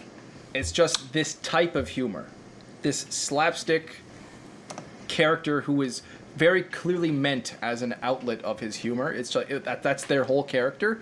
That's what I fucking hate. I hate that. Oh. Lift is the obnoxiously plucked banjo at the funeral of a national hero. Pat, when you started, when you started just the ripping Lift apart, I was sitting here tortured. I was like, "Oh my god, I understand so much. I agree 100%." And while we were talking, one of you, I think it was Pat, he did like a, a pseudo impression, and I thought, "Oh, Umbridge. That reminds me of Umbridge. Oh god, I hated Umbridge." So my honorable mention is Dolores Umbridge from the Harry Potter series. Nice. But mm, my God, Lift and the Lopen and Cody from the Reckoners, the first two being from Stormlight, the last being from Reckoners. I just that the a character that exists as an outlet for humor and has really not a lot to support them beyond that. That's just that gets on my nerves so much. And I, I, I, I also want to say that I want to point out the fact that two thirds of my most hated list coming from the same author. It's not a condemnation of that author. It's actually kind of part of the reason why he's my favorite. You know, he, write, he writes characters that are just so so easy to hate. So, oh, oh right. Yep. shit! No, uh, uh, uh, I totally forgot. Honorable mention: Moash. Oh, yeah, fair enough. Quite. Hashtag fuck Moash. Yeah, it's Quite. quite obvious that Moash is in the running for this list, and if we hadn't had Rhythm of War, he was going to be in my top three, probably third. uh, To to be Wait, entirely you think honest. he got better in Rhythm of War? No, listen. He is slightly, in my eyes, redeemed, slightly, for one brief instant, in some small way, by a particular viewpoint we had near the end of Rhythm of War. Um, he doesn't do anything redemptive. We We'll get have some to talk cont- about this at a later Hold on. date. He he he doesn't do anything redemptive, but he has some context. We get some context for what's happening to him. I think he's near the, the, the top of the list of my most brilliantly written antagonists of all time, but he doesn't reach the nauseating cruelty of Berne, the treachery of Sadeas, or the pure irritation that I, as Rob Santos, get from Lift, Lopen, and Cody. But there's a moment near the end of Rhythm of War where I think Uh, to well- myself, oh. Yeah. We'll have to have this discussion at a later date, but I, I am sure I'm going to push back hard on on that when we do talk about it. I know what you're anyway, going to say for Pat, that, so I'm prepared Number for it. one. Yep. All right, so that's it. All right. for me. Okay.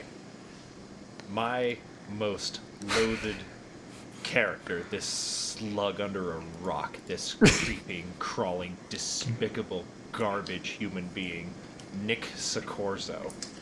You are. You are a monster. There is. Okay. From the Gap Cycle. Okay. There oh, is. oh, now I understand. Okay. There was. There is nothing he would not do in his own purely self-interested, self-obsessed way of seeing the world. The, every time he's on the page, you feel like you want to. You, you need to bathe. Damn. Get him out of you, and, and ugh, ugh, Damn. Okay. despicable man. Great choice. Jared? Well, you guys ruined it again.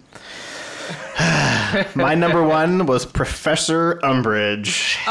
Yes. Okay. Oh, Jared. I hate all of you. But you get to explain why. What do I need to why. explain why? It's like every I every don't think you do. like every kid's vision of what a horrible teacher and adult would possibly be like. She likes to sadistically torture kids. Um, her freaking laugh. Oh yeah, the oh, All the cat souls she has imprisoned on the the poor, Poor kiddies. cats. They don't even know. Hmm. well, no, Dolores Umbridge is still definitely a worthy entrance, or entry, I should say, into the most despicable characters of all time. Yeah. Yeah, for sure. Uh, and she would be an honorable mention for me as well. Yes. Um, uh, I have another honorable mention that is Holt Fasner from Yeah. the Gap Cycle, but my number one, Pat already stole Nick God Succorso. You guys with your gap cycle, I've really got to get into gap cycle. So There's a many lot of terrible people in that. There are a lot of terrible people in that series. and one of them that was apparently awesome. Severian. yes, uh, more- well, a couple that are that are awesome. Many that are awesome. Yeah, By the way, I realized in my in my reading earlier, one of my I, I- I did say the name Severian. I have not read the Gap Cycle. It is spelled completely differently. Book I just want to write that down. I want to make that make a note of that. But when I get into there, I'm going to be very interested to see what you guys Yeah, are talking about. Yeah, Severian's Yeah. Book of the New Sun, Holt Fasner, Hashi, Nick Oh, Succorso, that was Gap Book of the New Sun. That was Gene Wolfe again. There I go fucking up again. Oh my Both god. Both great Okay. series. But no, I couldn't. I can't wait to start digging into the Gap on the podcast. That's going to be yeah, yeah. That that'll that'll be coming down the road pretty. Dig it pretty into the soon. We gap. There a- are euphemisms for you for the rest. yeah, we, we have a couple of different uh, trilogies that we have to get to first. We're going to do the Illuminae Files, and then we're going to do uh, the Divine Cities by Robert Jackson Bennett, and then probably soon after that we'll do the Gap Cycle because you know we're going to need a, another uh, another venture into the the depths of humanity. yes. Just brace yourself before you any- read any it. Other specific reasons why you hated Nick, apart from the generalizations that I made. I I can't really go beyond what you said without going into spoilers. Um, Yeah. uh, he is another character I, whom I think was written very, very well, but the and, and, and I'm not going to draw a parallel. He's a much, much, much worse person than Egwene al'Vere. Oh, like, they, they, they, they are similar in the sense that they're both very well written characters. They are not similar in the sense of, like, the depths of evil going on with Nick Succorso. um, he, he is you know, you take the brand of selfishness that Egwene uh, has in the Wheel of Time and you magnify it by about 15,000 times, then you're in Nick Succorso territory. Yep. um, yeah. So that's, uh, yeah, that, that, I mean, Egwene isn't evil. no, she's not Not evil. remotely. Yeah. She is a person uh, uh, who I would not be friends with and who was written so well and for so long that it bothered me to be inside her head. All right. All right, well that um, that's a wrap on that. Uh, Drew, you have some reading for us, I believe. Yep. I do. I do. And before I start this, I need to open a beer. Cool. And I will be talking about this beer during the final draft in a little bit. Excellent. Uh, but but this beer specifically goes with, or thematically goes with my uh, my writing. Excellent. Awesome.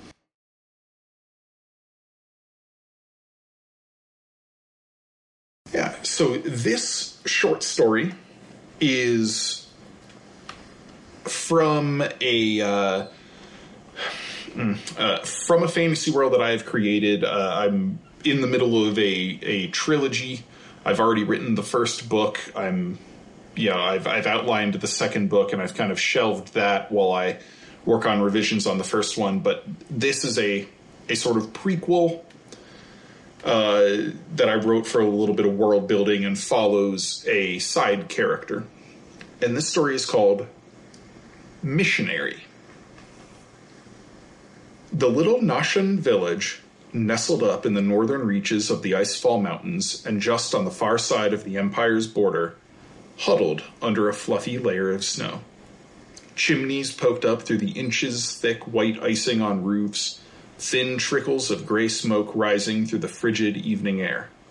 A low murmur of voices came from a cozy tavern just off the main snow packed road, if it could be called a proper road, and a dog barked from somewhere ahead. Old Crispy had no clue what the name of the town was. It was tiny, not even as large as the hamlet in which he planned to retire. No, this was just a collection of 30 or 40 houses and a few other buildings, hiding away in the gentle grasp of the ice falls. It was quaint, in a way. It was certainly picturesque in the silently falling snow. It was also thoroughly heathen. He hitched his black robes closer to his chin and settled his hood more firmly over what little hair he had remaining. His breath came from his nose and mouth in puffs of steam. Even in the bitter Noshan winter, he was never truly cold. Nonetheless, Old Crispy did not hesitate to move into the tavern. His trail lay behind him, two troughs carved into the snow on the road, likely fading somewhere far down the mountain as fresh snow continued to fall. Inside, the air was warm, and the smell of beer and bread and roasting venison filled the air. The bar stretched along the left hand wall, all the way to the back of the main room, and from a door behind it poured forth the smells of cooking. A large fireplace roared opposite the bar, and Old Crispy frowned at the flames, licking logs and crackling. Only a few of the men and women bothered to raise their heads from conversation to look at him, though the bartender immediately pulled down a wooden mug and moved to the near end. Cold outside, traveler, the man said, plunking the empty mug on the counter. He had a full head of thick black hair and an accompanying beard. His nose was off center. What can I pour to warm you up? I've got ale and brandy and a new stout, fresh from the barrel. Old Crispy pursed his thin, dry lips before sitting on a tall stool at the bar. Tea, if you will.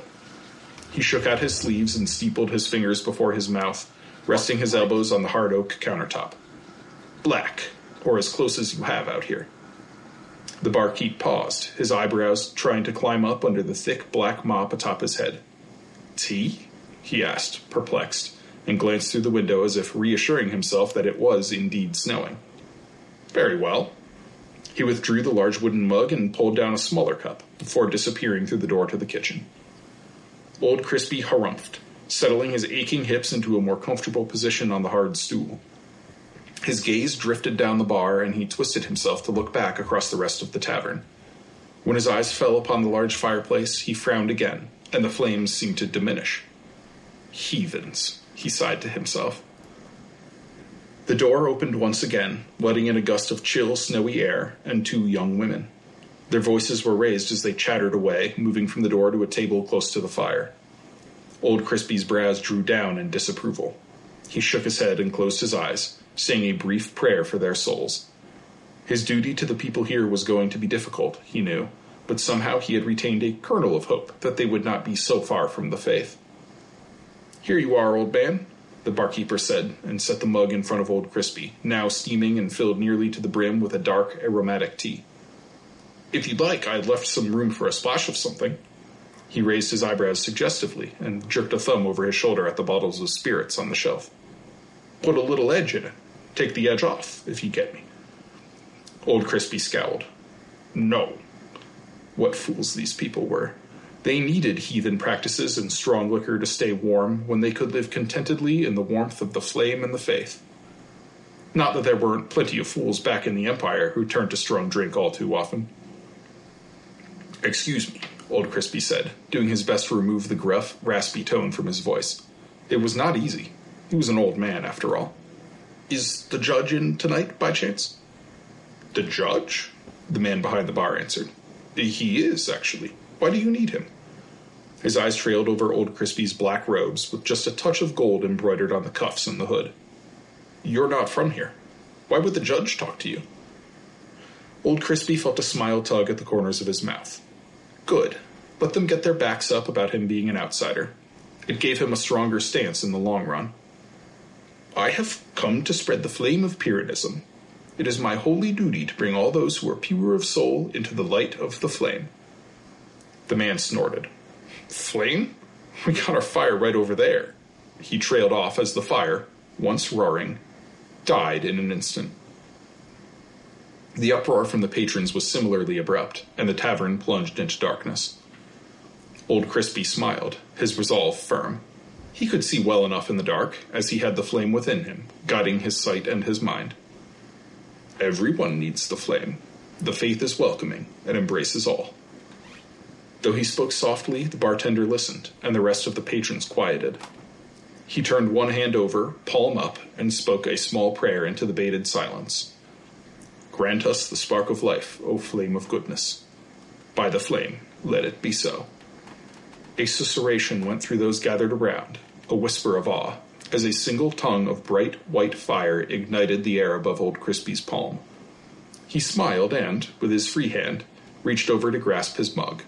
He took a sip of the tea and paused, savoring the taste.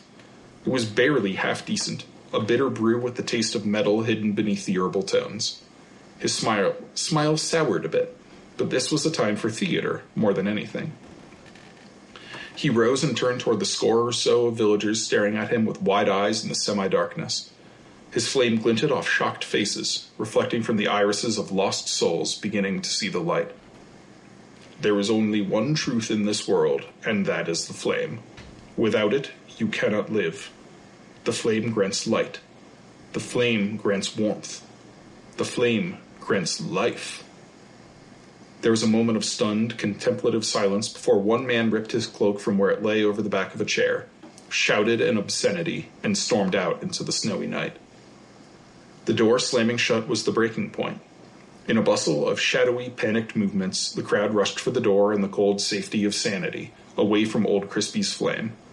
In heartbeats, he was left alone with the bartender, who was attempting to plaster himself to the wall beneath the shelves of beer and spirits behind the bar. There was nothing to be afraid of, Old Crispy said, trying to keep his voice smooth. The flame is a natural thing. It is the proper order of life. Who?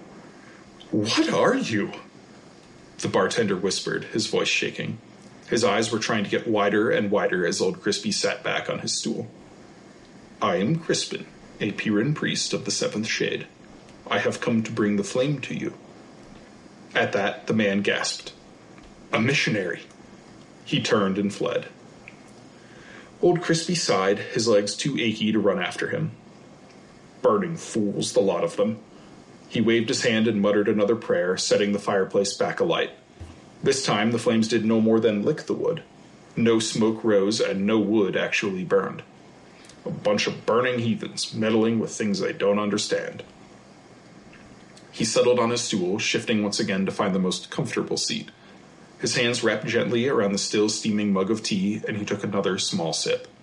It would have burned the tongue of any other man in the village, but not him.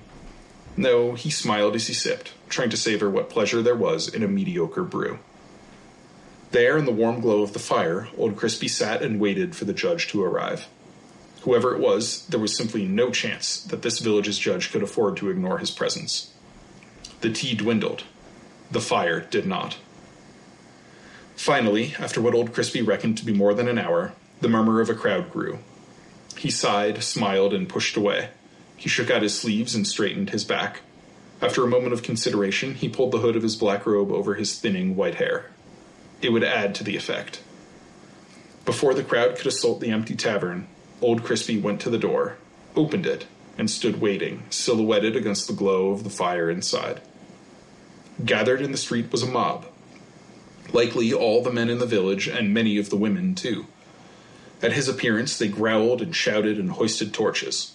He held his ground, sure of himself.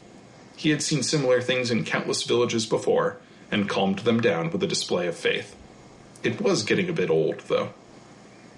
At the head of the crowd was a woman of middling height, beyond her prime, with gray hair hanging loose under the cowl of her thick winter cloak.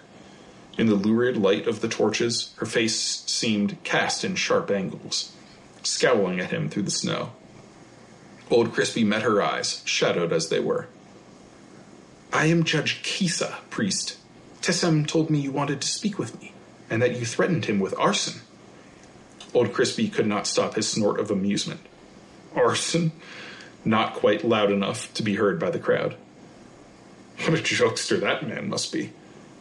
Speak clearly, priest. We do not take kindly to strangers coming here to force strange customs upon us, and less so to those who threaten the livelihood of our town. The judge crossed her arms and planted her feet more firmly in the snow, as though she were digging into a trench in the mines. Old Crispy leaned back against the frame of the doorway, unwilling to put himself in the snow where they could surround him. Talking them down was all well and good, but if they did something foolish, he had no desire to be swarmed. I threaten nothing upon you, good judge. I have come to bring the light of the flame to this dark area of the world. The truth of Pyrrhonism is beneficial to all. Angry mutters arose. One man shouted, Who is he to say that our village is dark? While another growled, I don't need no stupid Pyrrhon whatever. Old Crispy closed his eyes, willing himself not to let out a sigh of exasperation. These blasted notions were almost as recalcitrant as the Tinnish. You live in a cold world here in the mountains. I understand it. I myself live only a little ways south, above the mines in Icefall. I know how important heat and light and fire are for strong people such as yourselves, forging your lives ahead in a harsh land. His flattery did little good. The judge scowled. You can give us nothing. We have our fire already. She gestured to the torches burning and flickering in the snowy night. We do not need some spiritual fire. Old Crispy shook his head, sad that they could not see the truth. Perhaps a demonstration would be necessary. He stepped away from the doorway and out into the road, his boots crunching in the frozen white layer atop it. He breathed in, filling his lungs and concentrating his mind. The bartender, Tisem, gave a frightened yell as Old Crispy approached. He's doing it again! That, that's the look he had when he tried to burn down my tavern! Not yet fully prepared, Old Crispy could only groan, Oh, burn me, as the mob descended upon him in a panicked frenzy of grasping hands and threatening torches. He was seized, dragged through the snow by a ravening mob of terrified villagers. Tessem was particularly vocal. Though he stayed away from Old Crispy and let a few of the burlier men do the direct handling. Their hands dug into his arms and shoulders with iron grips. He was no longer a spry youth, and he felt his muscles protest, bruising. He hoped they wouldn't kill him before he had a chance to. Well, to do anything. The judge strode with purpose along with those accosting him. She alone remained silent, her stern face brooding and pensive beneath her hood, studying old Crispy through a thickening snowfall. He stared back at her, meeting those dark, dark eyes, and made his decision. Old Crispy lowered his mind into himself, seeking the white hot spirit within. He closed his eyes, letting the crowd lead him where they would, and instead guided himself to the warm embrace of the flame. His breathing evened out, slowing down, and his aging heart settled. His mind narrowed, concentrating. Like a careful sculptor, he molded the flame, that spirit beneath him, and began to push on it from the inside. When he was ready, he opened his eyes and came back to the present world. And found himself being tied to a tall, thick wooden pole in a circle cleared of snow. Wood was piled beneath him, and the mob gathered close, torches in hand. Judge Kisa stood to the side, watching the proceedings. When she noticed his eyes were open, she spoke. We do not want any part of you here, priest. Your threats and your superstitions do not belong in Naranasha. She reached out an open hand, and Tessem, the bartender, eagerly placed a torch in her palm. You speak so much of the flame. Well, you can have it. She tossed her torch into the pile of wood at his feet and withdrew. Others followed suit, and soon the flames crackled in the fuel, reaching for his feet. The townsfolk watched in satisfied silence as old Crispy kicked his feet, trying to keep his boots and robes from catching light. He wanted to laugh, but he needed his concentration to remain sharp. With the nurturing hands of prayer, he whispered and pushed. As one, every torch still held in the crowd was snuffed. Lamps, seen glowing in the windows of near, nearby houses, died. The newborn inferno below him moved, parting around his feet and climbing in thin tendrils to eat at the bonds holding him to the pole. He stared out at those who would burn him alive, watching their utterly shocked faces, knowing that his own eyes were glowing with the inner light of the flame. You have been living in the darkness of lies, old Crispy said, his voice crackling with the sound of fire. Your refusal of the faith and the flame has led you astray and driven you to attempt the murder of an old man, one who came with nothing but good intention. Your heathen blindness allowed this man, old Crispy gestured at Tessem, the charred ropes falling away from his arms, to defame me with lies and threats. I should leave now and let you wallow in the cold shadows of unbelief. Choked silence answered him. Only the judge and two or three others met his gaze. But I will not. I will not, because that would be against the dictates of the faith. The flame is meant for all who would believe. He stepped through the burnt and blackened wood scraps, the fire behind him dying even as the fire before his feet parted to let him pass. His voice hardened, and the sound of a thousand raging infernos whispered behind his words. Would you believe and come into the light of the flame? He let the remaining fire around the pole die, plunging the village into darkness. His mind was firm. There would be no fires allowed to burn without the faith to guide them. Only the low glow from his eyes remained, shining upon the people. Finally, the judge fidgeted and spoke. What is it that we need to believe? She hesitated, turned her head as if to look for support among her people, and stopped. Her voice firmed. What is this truth that you refer to? Old Crispy felt the first twinge of victory. The flame is the basis of all life, and the truth of the flame is in the hands of only those blessed by it. Your heathen methods are false. The lies that shadowed your sight will fall away in the light of the flame. Only a priest can create fire. But I just lit this torch only a few minutes ago, a voice called from the back of the crowd. Did you? Old Crispy answered. Did you really? Why is it not lit now, then? Only low murmurs were the response. I tell you now and truthfully come into the light of the faith, and you will have true fire, the true flame to light, to guide, to warm your lives.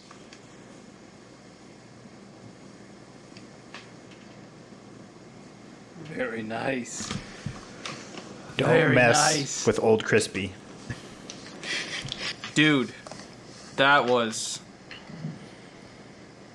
I want that. I want you to record some of that so I can fall asleep. so I can fade off to sleep and listening to that beautiful little bit of.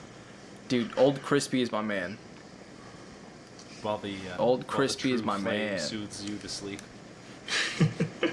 Yeah, no. Uh, right at the beginning, you had this line. This was as you were just getting used to the the exposition, the description. There was it was also thoroughly heathen.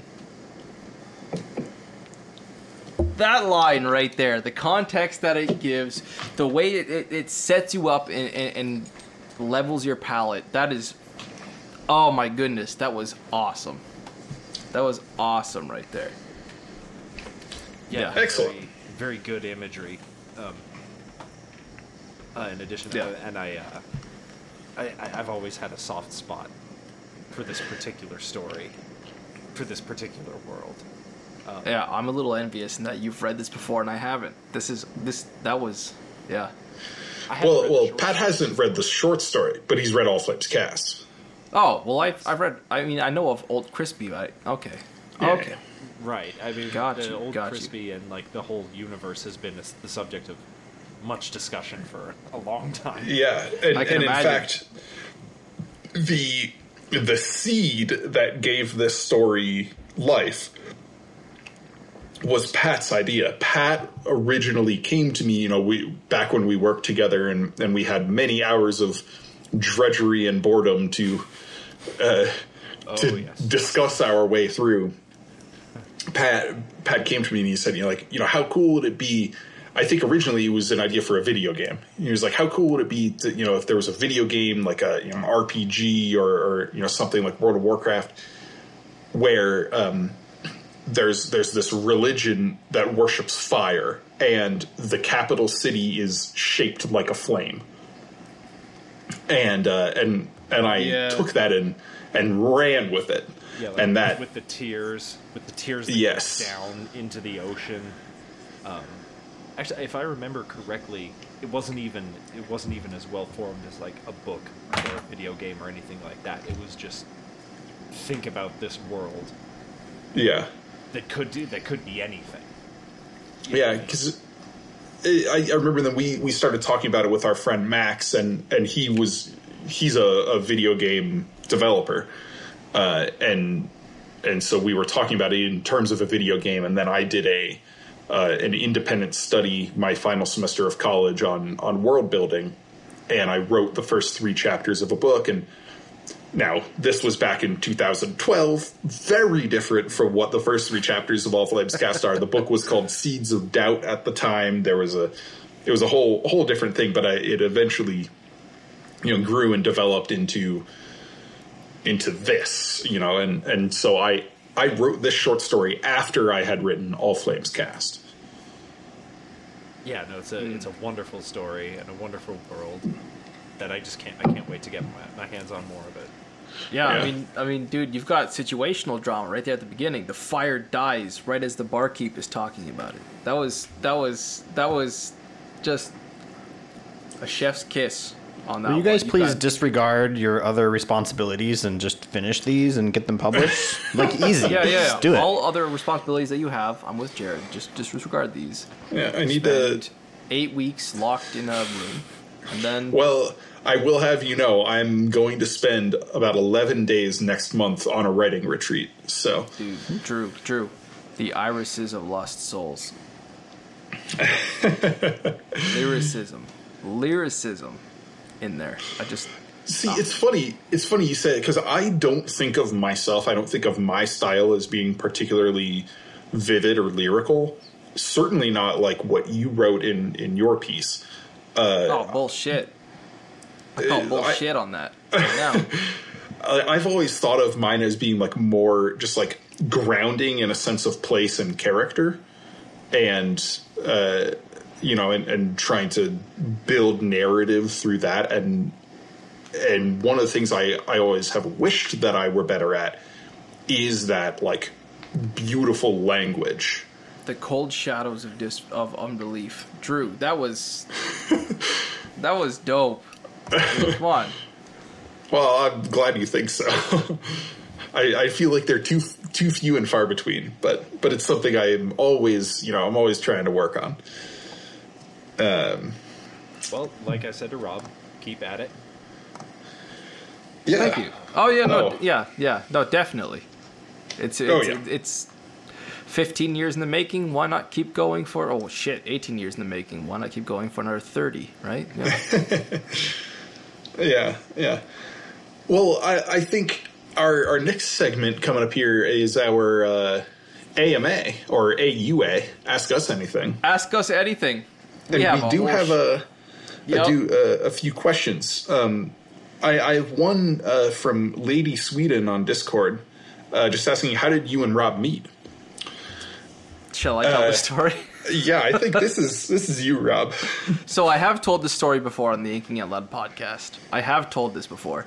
Um, there was a Facebook post somewhere between the years of 2009 and 2010 where Brandon Sanderson was doing a particular signing, I think it was, although I will not state that as fact. I saw a picture on a Facebook group where there were uh, two cosplayers posing for a picture and one was wearing white as Elend Venture from Brandon Sanderson's Mistborn series, and the other was wearing black as an Asha'man from the Wheel of Time series. And as we covered in our uh, 27th episode, I want to say it was for The Eye of the World, um, these two people were Drew McCaffrey and Pat McCaffrey, our sound engineer they were uh, attending that party there, and I, I, I was like, "Who the hell were these guys?" I, I added Drew over Facebook after he was tagged, and we talked for a little bit. We found out that we liked the same video games, the same metal bands, and Drew, you showed me Nightwish. I, I came to love Nightwish at that point. Drew and I go back all the way to 2010. I want to say um, It, when I found was him in a 2000 Facebook group. Uh, it was 2009. Um, Was it? So it was Halloween 2009. Uh, it was a it was a Halloween party uh, that Pat and I dressed up as, and and my uh, my ex girlfriend, my girlfriend at the time, went as Vin. You just went as a in a as a to a Halloween party. Yeah. That's yep. awesome. that That's awesome. in fact, uh, Rob, I'm gonna I'm gonna tag you in the photo. You know, maybe I should just share the photo when we release this have that episode. Photo. Oh, gosh, I have my awful long hair in that. You do. Pat has long hair. Well, you. Oh, sh- I got. I've got. Wait, wait, wait, wait. what? Oh, what? Jared, it's not the photo. Okay, don't worry. there's a, there's also an infamous photo on Facebook of Pat and Jared and myself uh, with photo. like the three worst haircuts or lack thereof uh, in existence. um, it was it was truly horrific. But I don't remember who I was at that at the Halloween party. V. You were V. No. V for Vendetta. Yes, at the Halloween party. that's Oh, you're the- Guy Fawkes. Yeah, the bad Or, haircut uh, picture yeah. was from a, a different party. Um, but but the the best part of this story of how we met, Rob, you know, friend requested me, and uh, I I am of the practice that I don't generally accept friend requests from people I don't know in real life on Facebook, but. Uh, when my family moved to Colorado in, in the mid 90s, for about four years, there was a family that lived behind us, the Santoses, and they had a son named Rob who was a year younger than me. And I so I see this friend request from Rob Santos show up in my inbox and I'm like, "Oh my gosh, it's it's the my backdoor neighbor. I haven't seen this kid in like, you know, 8 years or whatever it was." and it wasn't until like two years in of like talking with Rob. I mean, like you know, I accept the friend request, and it's like, oh my gosh, like this kid grew up to be super cool. He loves like all the same music. He reads the same books. He plays the same video games as I like, and and then there was like one point where Rob said something about Canada, and and I was like. You live in Canada now, and Rob was like, "Oh, I've always lived. Like, I was born in Canada." I was like, Oh my gosh, this is not the same Rob Santos. Yeah. Related to I- that, I love how it took Rob like 11 years to find out that it was me in the picture. yeah, yeah. Yeah. Yeah. the exact same kind of scenario is just you think you, you make assumption, and then suddenly your whole world is turned around. Mm-hmm. Yeah. Uh, so, Rob, do we uh, how about you pull up a question from Facebook here? Okay, uh, I'll give us one from uh, Facebook here. Let's see here. Um, from Nisha Adelman, who was a guest on our coverage of City of Brass. She asks, I, I actually want to know if you've ever gotten a hangover from the show. In a reference to my actual Facebook post asking uh, questions for this year. So, oh my goodness, yes A memory of light. for my part, yeah, no, I generally get badly hungover or outright sick if I have beer, and I think I, I think I have an intolerance to hops. I was far more like I, I get far more hungover on two beers than I do on like a quarter bottle of liquor. But oh, wow. oh, oh, Yeah, you might have more. like some allergy or something. Some sort of intolerance to hops. I'm thinking, but the names of those beers are sometimes just so good that I like I punish myself for the sake of a stupid joke, right? And um, far more, you know, often than is healthy. But I suppose if healthy is what I'm going for, I'm not going for the final draft at all, right? Liquor, on the other hand, anytime I'm I'm not bringing beer, which is you know somewhat often, I'm I'm, I'm bringing a choice liquor. Uh, once or twice, I've sincerely regretted that.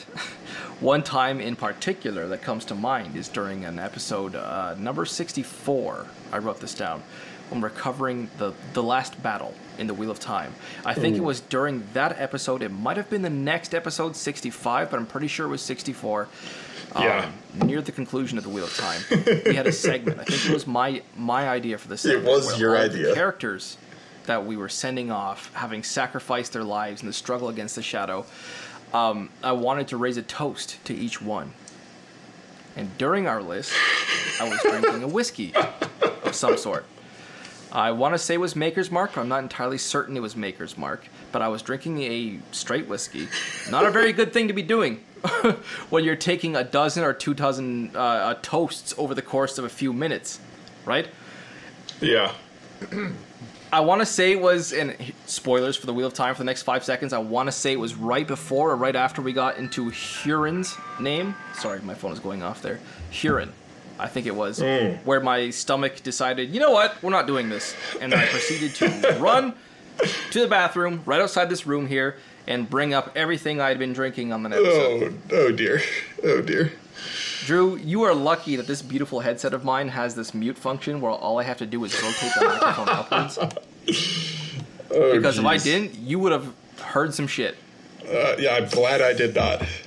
So Well, we have a, a, another question here. This this comes from Twitter. Uh, the uh, Hero's Journey podcast. Uh, great guys over there. You should check them out if you haven't. Uh, both Rob and I Absolutely, I've have. been on there. Yeah, yeah. Both Rob and I have done some some guest appearances with them. Uh, they ask, "What was the most difficult book for us to discuss?" Oh my god. And I want to hear thoughts from Jared and Pat on this. It was the Axel Um, Caine books for me. Yeah, Uh, I found that very uh, emotionally draining, yeah, especially Blade of Tyshalle. That Right. Was, it was just difficult, and it was difficult to read, and then it was difficult to discuss it Mm-hmm. uh, in a way that w- would be at all interesting. Okay. Yeah. It's hard to say. At least for me, I've been a fan of all the books for which I've been on the episode. I guess maybe. I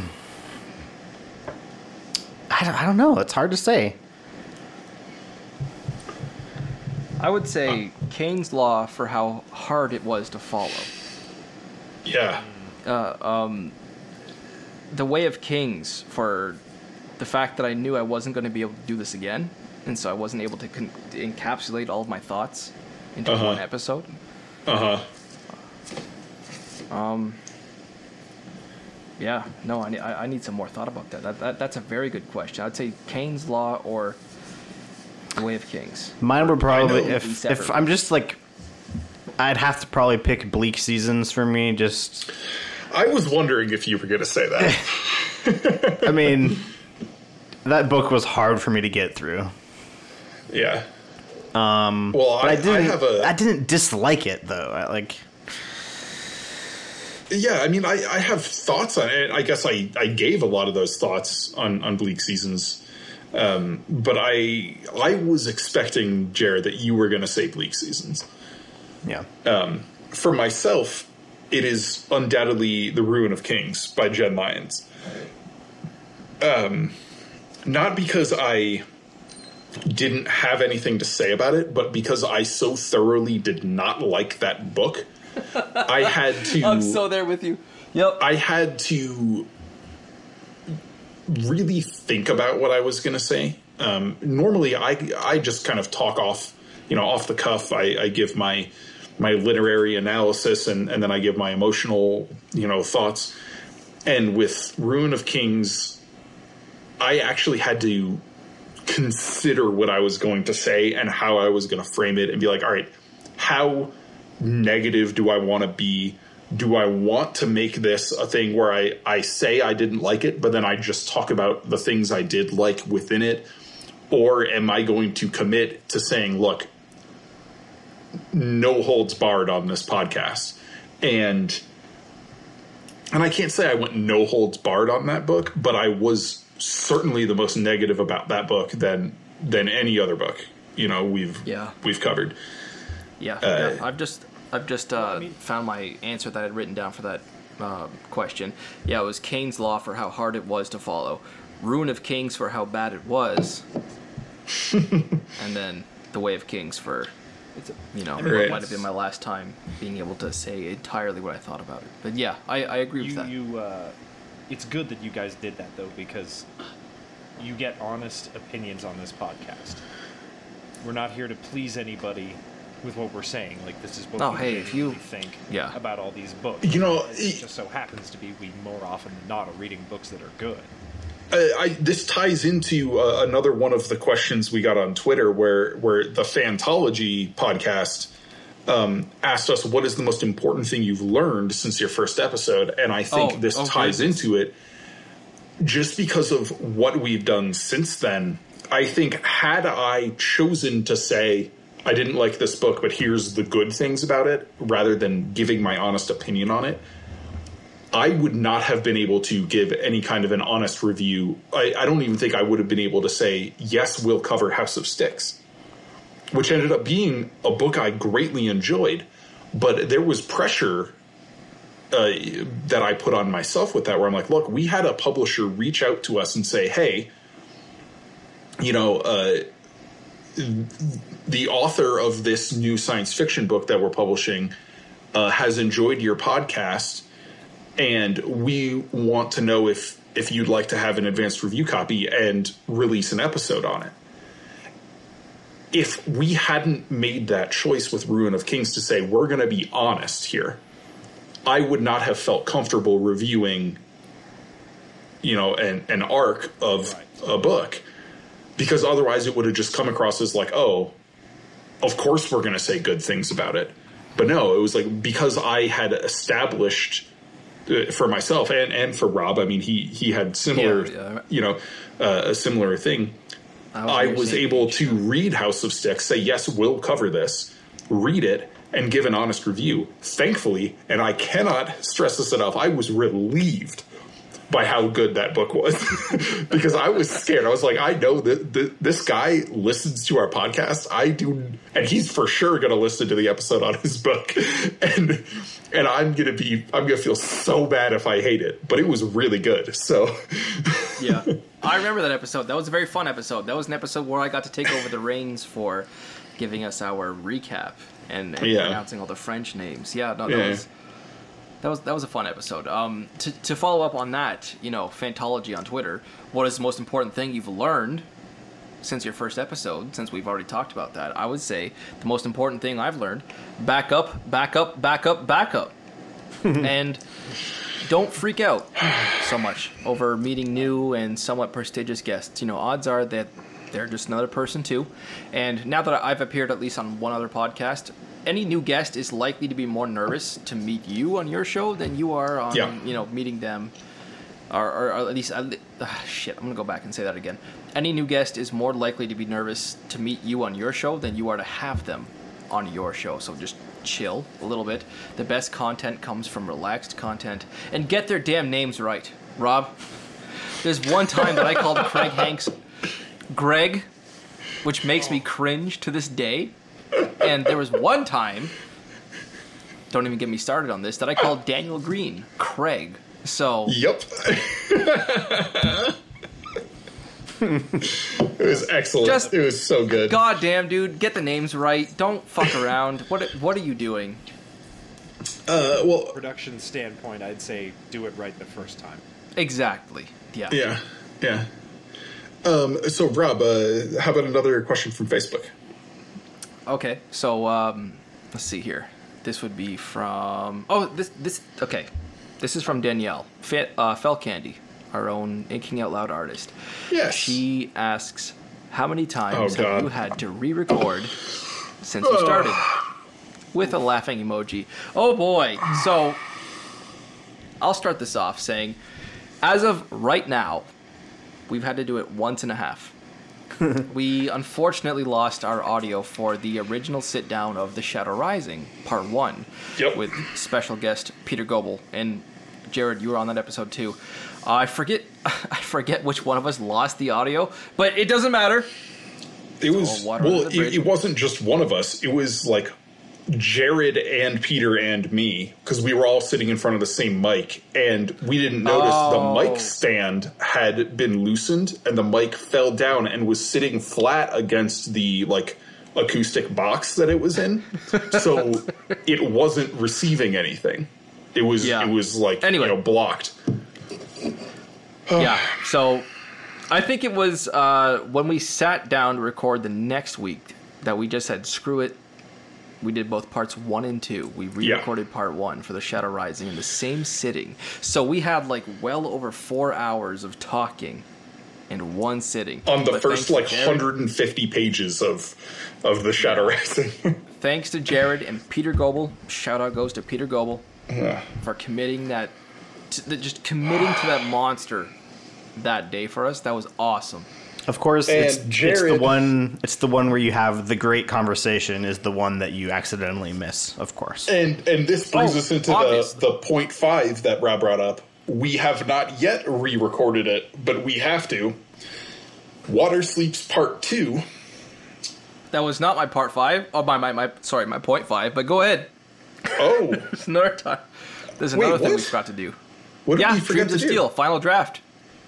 Oh well, I mean that's not half an episode. That was like five minutes of content. But but no, Water yeah, yeah. Sleeps. Yeah, yeah. With Dreams of Steel, we just full on forgot to do a final draft. yep.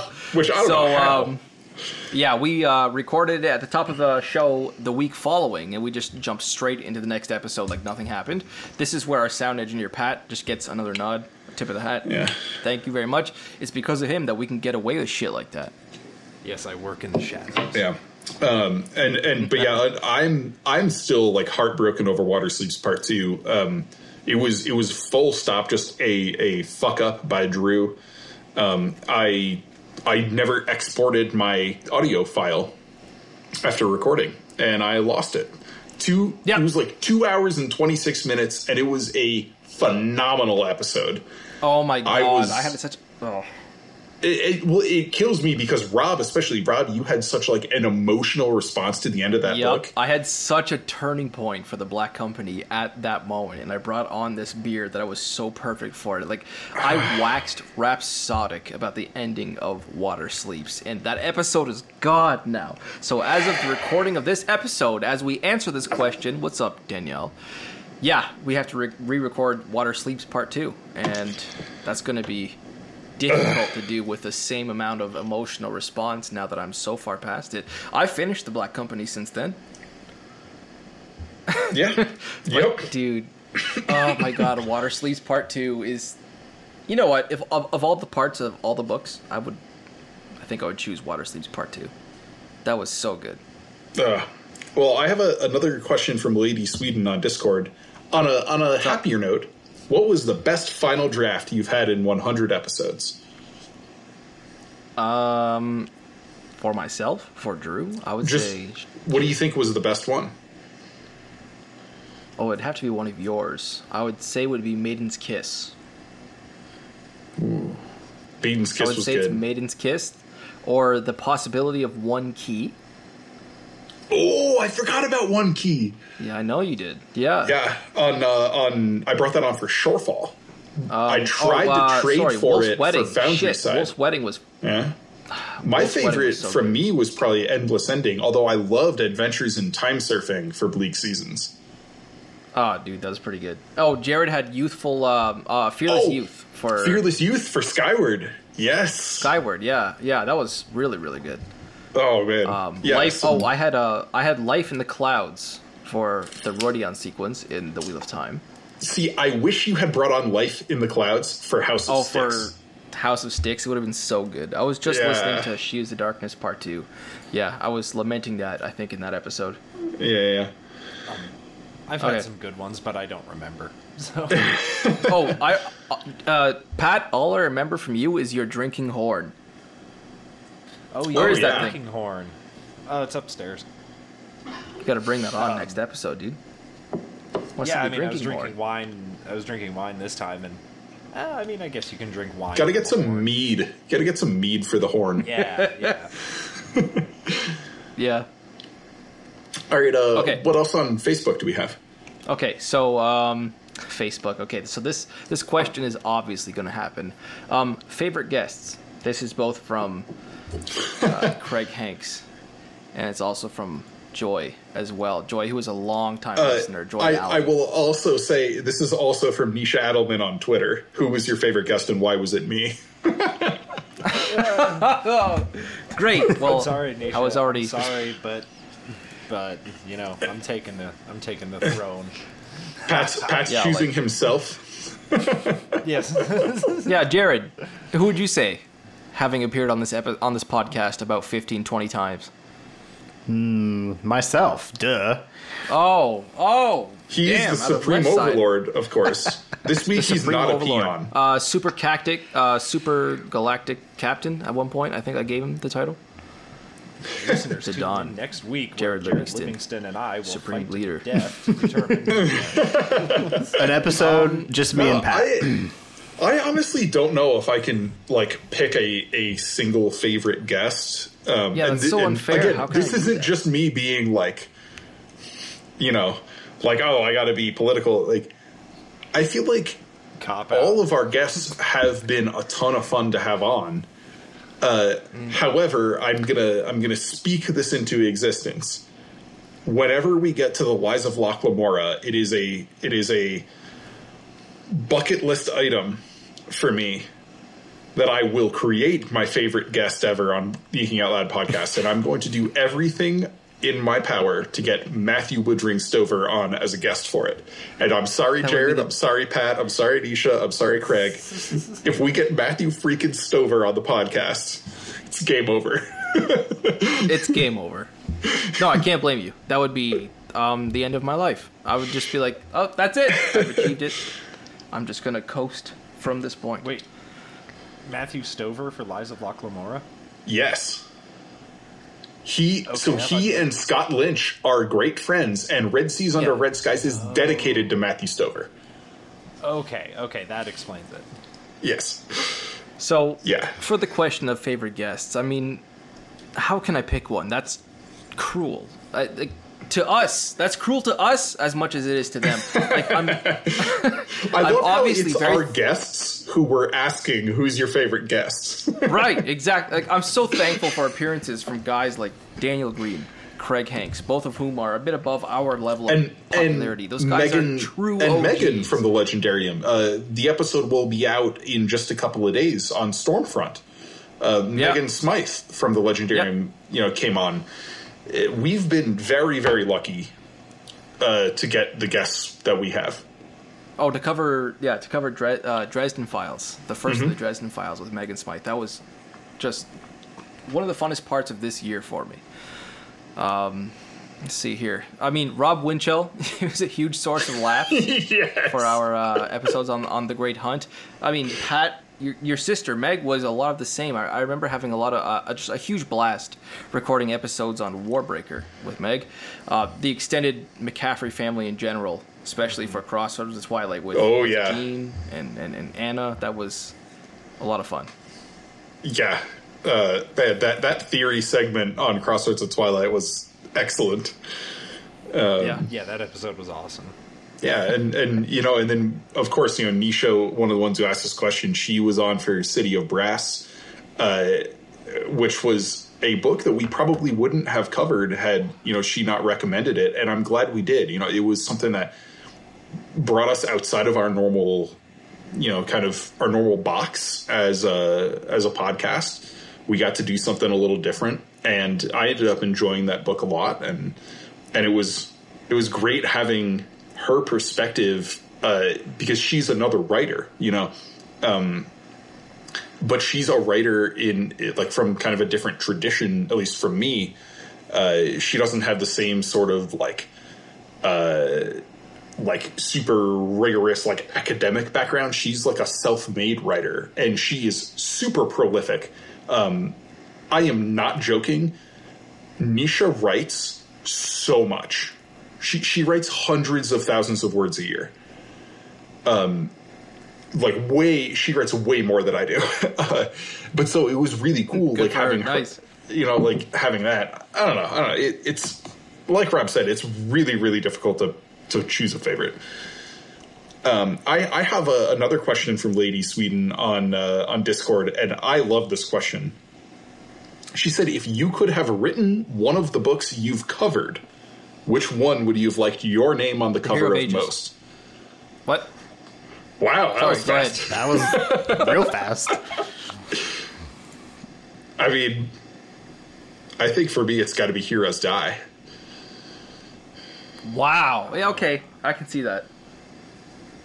I can Man, see that that's though. A, that's a difficult question. Now, now it changes if the paycheck from the sales comes to me Oh yeah, because then Wizard's it's First Rule by Terry Goodkind. I don't know. yeah, Uh, then it's a memory of light.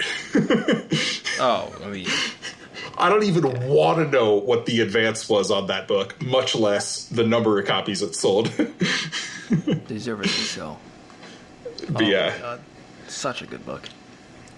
Um, well, and we have another one from Discord from the Solution. What section of what book do you regret not filming a reaction for? Well, Rob, How can I tell this is coming towards me? I would say something from the end of Rhythm of War. Oh, Chapter oh, oh, 113 oh, sure. in Rhythm of War. actually War. um, from the end of Rhythm of War and from the end of Oathbringer too, because my last recorded reactions from the end of Words of Radiance. Yeah, um, I am Unity in Hmm. Oathbringer, and basically the entire last five percent, ten percent of Rhythm of War. no, fifteen percent of Rhythm of War. Yeah, th- I mean, Yeah. it is absolutely stupid that I don't have recorded reactions for those. Yeah, sorry, Drew. I mean, I, I let everybody down. I admit it. It's my B. Oh man. Uh, so we we have uh, we have one from Meg on Facebook, don't we? I know what this is. Uh, what is our uh, our favorite? What was it? Guilty pleasure TV show? It was. Oh. What are your favorite trash TV shows to watch? Trash TV shows. Okay. Jared, I want to hear from you. Oh, Is there one you're thinking of? Uh, Not necessarily, but I, I want to. I gotta, I gotta think about it. Um, Oh, you know you have a trash TV show. the only thing that comes to mind, I binge watched. I don't know if you guys have seen or even heard of this show. Uh, it's the first season of King of the Nerds. It was like a I reality do not know that. TV show, like nerdy competition. Like they got all these like cosplayers and stuff. Oh, in their no. House. And I only watched it because there was like this one girl on there that I thought was super hot. sure. Understandable. Like Understandable. Ten Yep. years ago or something like that. It happens. It was. It happens. It was. It is. It qualifies as trash TV Yeah, yeah. and a guilty pleasure. I can't well, think I've, of. I've got one for sure. Like I cannot deny that it's it's trash, and also I watch it all the time. Uh, my wife and I watch Deadly Women. It's on Hulu. It is like the cheesiest. It, it, all all the episodes. So each episode is like three murder stories with like so-called experts uh, giving commentary while they're doing like a dramatic reenactment of the story, and it's all about like women who killed other people, and they always have these horrible, cheesy names, terrible puns. The writing is brutal, but it is so entertaining. Okay. Like maybe. Ah, no, I can't. I don't know. Jared's just too cultured for this. I, I'm just way too Jared cultured. watches the best. There's probably one from. I just can't remember. I don't know. I'm I'm really disappointed in you. I haven't watched much lately. That's for sure. Like in years. Okay. As far as trash TV shows go, I have to say I am a big fan of Supernatural. Shameless. I have been uh, since the second or third season. The first Okay. five seasons were absolutely incredible, and then the uh, showrunner Eric Kripke he left, and it was okay for a season or season and a half. Um, there were parts of seasons nine and ten that were amazing. I, I haven't really paid attention past season 10 though but supernatural was always a very it, it, it's definitely a guilty pleasure to go back and watch especially Oh. the first four seasons of episodes that were just Jared's got one. Ah. One, it, it finally came to me. I don't know how I could forget this. Heroes. Oh yes. Okay. All right. So cheesy. Yeah, the first season. The first season was so good, and then it just like dropped off a cliff. Did you watch the very last one? No, the Heroes Reborn or whatever. No, no. Oh man! But For no, some uh, miracle, me and Willie watched every episode. Oh yeah, you you guys were dedicated. Uh, but with Supernatural, the first five seasons are great, yeah and yeah, the moment Eric Kripke left, just yeah Again, season off a six cliff. only had like a few really good episodes Ugh. season and then season seven was eh season eight eh season yeah. I nine, I eh. watched I watched like midway into season seven before I was just like, why am I doing this to myself? Dude, there are a few episodes. There's like a five episode span somewhere in season nine or season ten. I can't remember which that are absolutely fucking incredible. Fuck, but it's like it's so. It, you're right. Uh. All right, season Rob. seven, season Rob. eight, throw them out the window. They're just like you can't get through that to get to the good stuff. On the spot, favorite episode of Supernatural. On the spot right now. Uh, the second to last. Uh, Of- oh, sorry. And when I say second to last, I mean second to last season- season, five. Five. Okay. Like right. yeah, uh, uh, two minutes to midnight. I think it is Yeah. where Dean really, really good episode. Yeah. Oh um, my god. The first episode of season four. Okay. Castiel. Oh, oh, whoa, what Castiel? Oh, so Dean's going through the thing, and he's like in the, the diner, They're- and then they're the trying to figure out what the hell happened. blows up. Yeah. Okay. Yeah, Gotcha. and Gotcha. the like one of the best lines in in all of TV. What are you? I am an angel of the Lord. Like, boom. Yeah. So good. Anyway, anyway, uh, I think we have we have one last question to get to. This is from the Legendarium Green Team. Uh, check them out if you haven't. Uh, they're it's a group of Legendarium patrons who have started their own kind of um, podcast under the umbrella of the Legendarium, covering books the main show hasn't covered. But they ask, how do you keep away burnout? And my answer to that is it's schedule. It is just commit to a schedule. Uh, one of the things we have done really, really well on this show uh, that I'm honestly I'm proud of. We we recorded a backlog of episodes. We're like, all right, this is our buffer. If we have emergencies come up, you know, whatever happens, we can we can skip a week here and there recording because we have episodes ready to go. But we don't allow ourselves to say like life is too much, whatever, like I'm just not going to do this for a month and a half. It's Yeah. we we made a schedule, we committed to it, and we have stuck with it.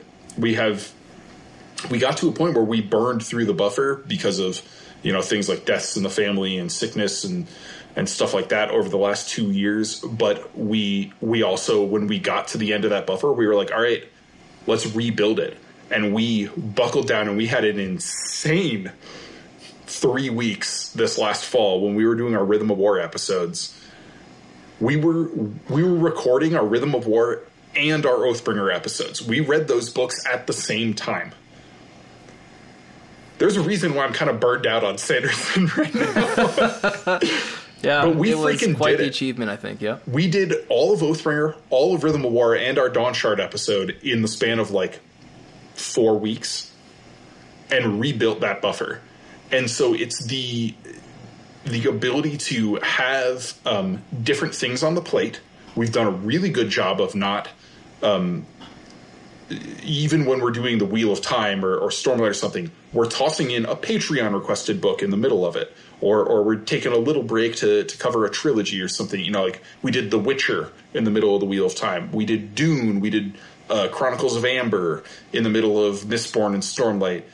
Uh, we did Stormfront in the middle of the Black Company. Things like that, keeping it fresh and committing to the schedule.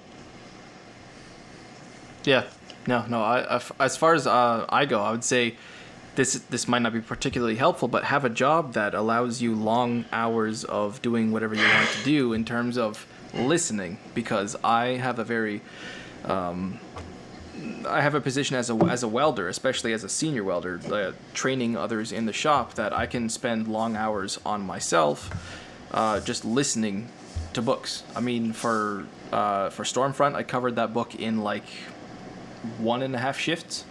So I, it was like Tuesday at noon that I fi- that I finished that book. Yeah. You know, uh, w- when I have 20, 30 hours of reading to do, I can just seriously do it on audiobook and I can cover that book in three, four days easily. So for me, being able to cover a huge part of our reading, and it helped a lot in the end of The Black Company, being able to listen to the audiobook and have a job that's somewhat monotonous so that you can actually pay attention and listen to a book. It's it's it's doing two jobs at once. It It's is. It job really is. doing the podcast at the same time for those few hours, and so it's very efficient. Yeah. So that brings us to our final announcement, our final giveaway for this episode. And this one I think is going to get a lot of people interested. It is once again Brandon Sanderson, but it's not just one book. We have a full set of Mistborn Era 1 trade paperbacks signed, ready to go, ready to ship to your mailbox all you got to do is once again, you know, tweet at us, message us on Facebook, Instagram, email, whatever. Tell us your favorite Cosmere character. Once again, uh, your name will go into the hat. Random number generator will pick the winner, and we will ship those straight to you in you in the U.S. or Canada. Uh, there's also an extra little surprise that will be in this one. So, uh, yeah, if if you're if you're torn between putting your name in the hat for you know uh, just one of them, I don't know why you would. Should probably get in on both, but uh, Yeah, might as but well. If you're going to as choose one, this is the one to choose. Uh, it, it is it is pretty pretty cool. Um, and and on that note, I think that brings us to the final draft. Unless you have any uh, favorite moments that you want to talk about from the last hundred episodes or so. Oh my gosh, just favorite podcast moments. Just just favorite moments from the past hundred episodes or so. There was the time I dropped my beer glass and I shattered it all over my desk. Yeah, that was we were starting an episode. I, I think that was like I, want to say that was episode twenty or twenty one for uh, Arkady Martine's a memory called Empire. okay. No, no, I, I got it. It was it was when Rob Winchell was on for the Great Hunt. I can't remember if it was part one or part two, but when uh, the fire alarm went off in in uh, Pat's basement. Oh yeah. where you know we, we had our little at the time the, the house Pat was living in we, we had a little studio set up down there and the fire alarm went off in the middle of our episode Yeah, Yeah, yeah. was I was uh, that was my next point. The, the time the fire alarm interrupted us, and I like yeah. I, I said I wanted to say it was during a Wheel of Time episode. Uh, that was that was pretty interesting. yeah and we turned Yeah. it into an extended Taco Bell break Yep, yep, yep, yep. That was also the time that you guys had Taco Bell delivered like 30 minutes into recording. I had the, the next point right here. And we waited like 10 minutes for you guys to stuff your faces with tacos. Oh, it was so good. It was so good. Yep, I remember that. Uh, losing the Shadow Rising Part 1. No, that's not a good at that. No, no, that's Come not a on. good memory. It's such a valuable learning moment, though. Oh, except apparently we didn't learn from it. Apparently not. You didn't learn from it. Come on, let's not point fingers. well, no, no, it, it was a learning experience. Uh, I, Yeah. There's just a different learning experience with water sleeps. oh, for sure. Yeah. Jeez. Um, how about the asshole conversation? Oh, in the Great Rob Hunt Part Winchell. One, yes. I think we may have set a, a Guinness World Record for most times using the word asshole in uh, in like a I think it five minute like 13 period. times in a period of two minutes. It was great. it was great. Oh man, Yeah, and hey, the moment that I got Rhythm of War as an ARC, like I, that wasn't on it. Like, I was, it was strictly due to this podcast, but I can't help but smile like an idiot when I remember that stupid fucking dance I did, through, like through and down the driveway when the file came in, and it really sunk in that I was going to be able to read that book right now. That was awesome. yeah, yeah. The whole Crossroads of Twilight episode for me. That Oh, was, oh. Yeah. All right, all right. Here, here you go. Crossroads Twilight episode. Uh, obviously, uh, Pat was on, and his sister Anna, and and their father Gene, my uncle, Yes. who was a great guest, in insightful, you know, analysis and everything, fell asleep for like. 45 seconds in the middle of the episode and then and then I asked him a question he like snapped awake and immediately like didn't even miss a beat like Hang on. that happened? yeah I mean, it's Yeah. Crossroads No way. Twilight. What do you expect? It's like the most I perfect didn't even- expression of that book of the Wheel of Time. You have to be shitting me right now. I didn't even know. I am that. not. I am was not. beautiful. Okay, so you have to tell me what, like, where that was at the end of this episode. I am Oh, I don't remember. Oh It my was- god! I All right, mean, well I know a what I'm in, 'cause it was a long listening to episode, tomorrow you know. I'm at work. Yeah. Okay. But but man, that was that was so good. It was like he was listening. Like he, he must not have been fully asleep. Yeah, he was just like, oh, I'm gonna do the old Bilbo Baggins. I'm gonna rest my eyes. And then I and I I didn't notice, but I asked him something, and as I looked over at him, his eyes were closed and they just snapped open. and He didn't miss a beat, just like boom, boom, boom, boom, boom. You know. Perfect. nice. Well, okay. Final draft. Final draft. Yeah. Rob, what are you drinking? Oh, so I have been drinking a whole buttload of water, but since we were on the uh, subject earlier of regretting drinking liquor for certain toasts, I have been drinking a solid portion of Stolichnaya. Well, vodka. Yeah, no, straight up, you know, normal vodka. And um, yeah, I mean, I don't have anything else to say about that.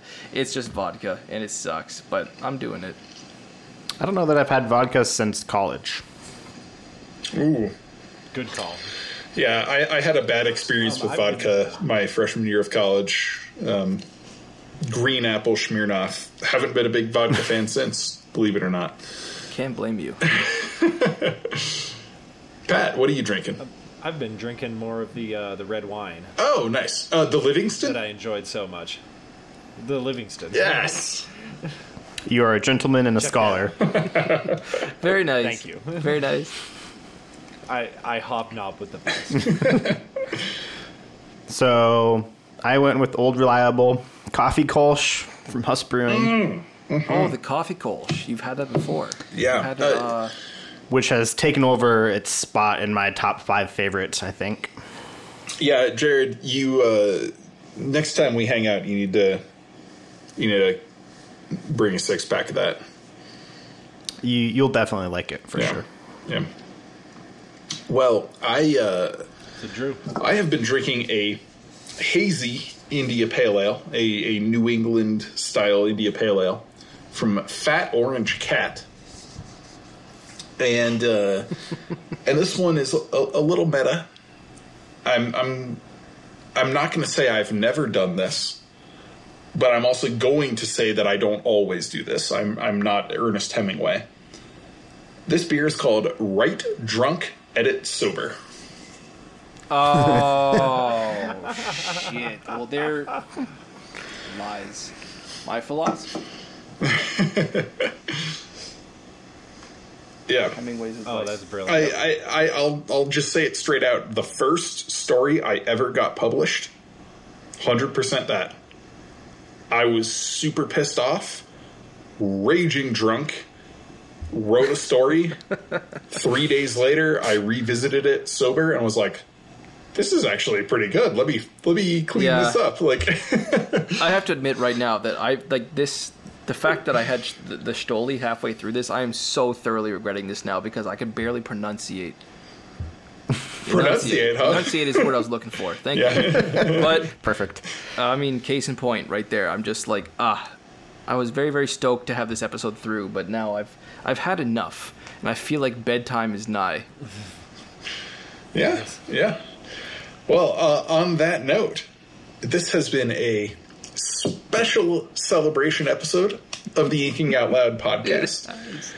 Um, man, it, it's been it's been a hell of a night. It's turned into a beast. It has Yeah, turned into beast, but it, of Yes. course it was going to. Uh, you know, we we hope you've enjoyed it. Uh, if you want to support the podcast, check us out on Patreon at patreon.com slash inking out loud.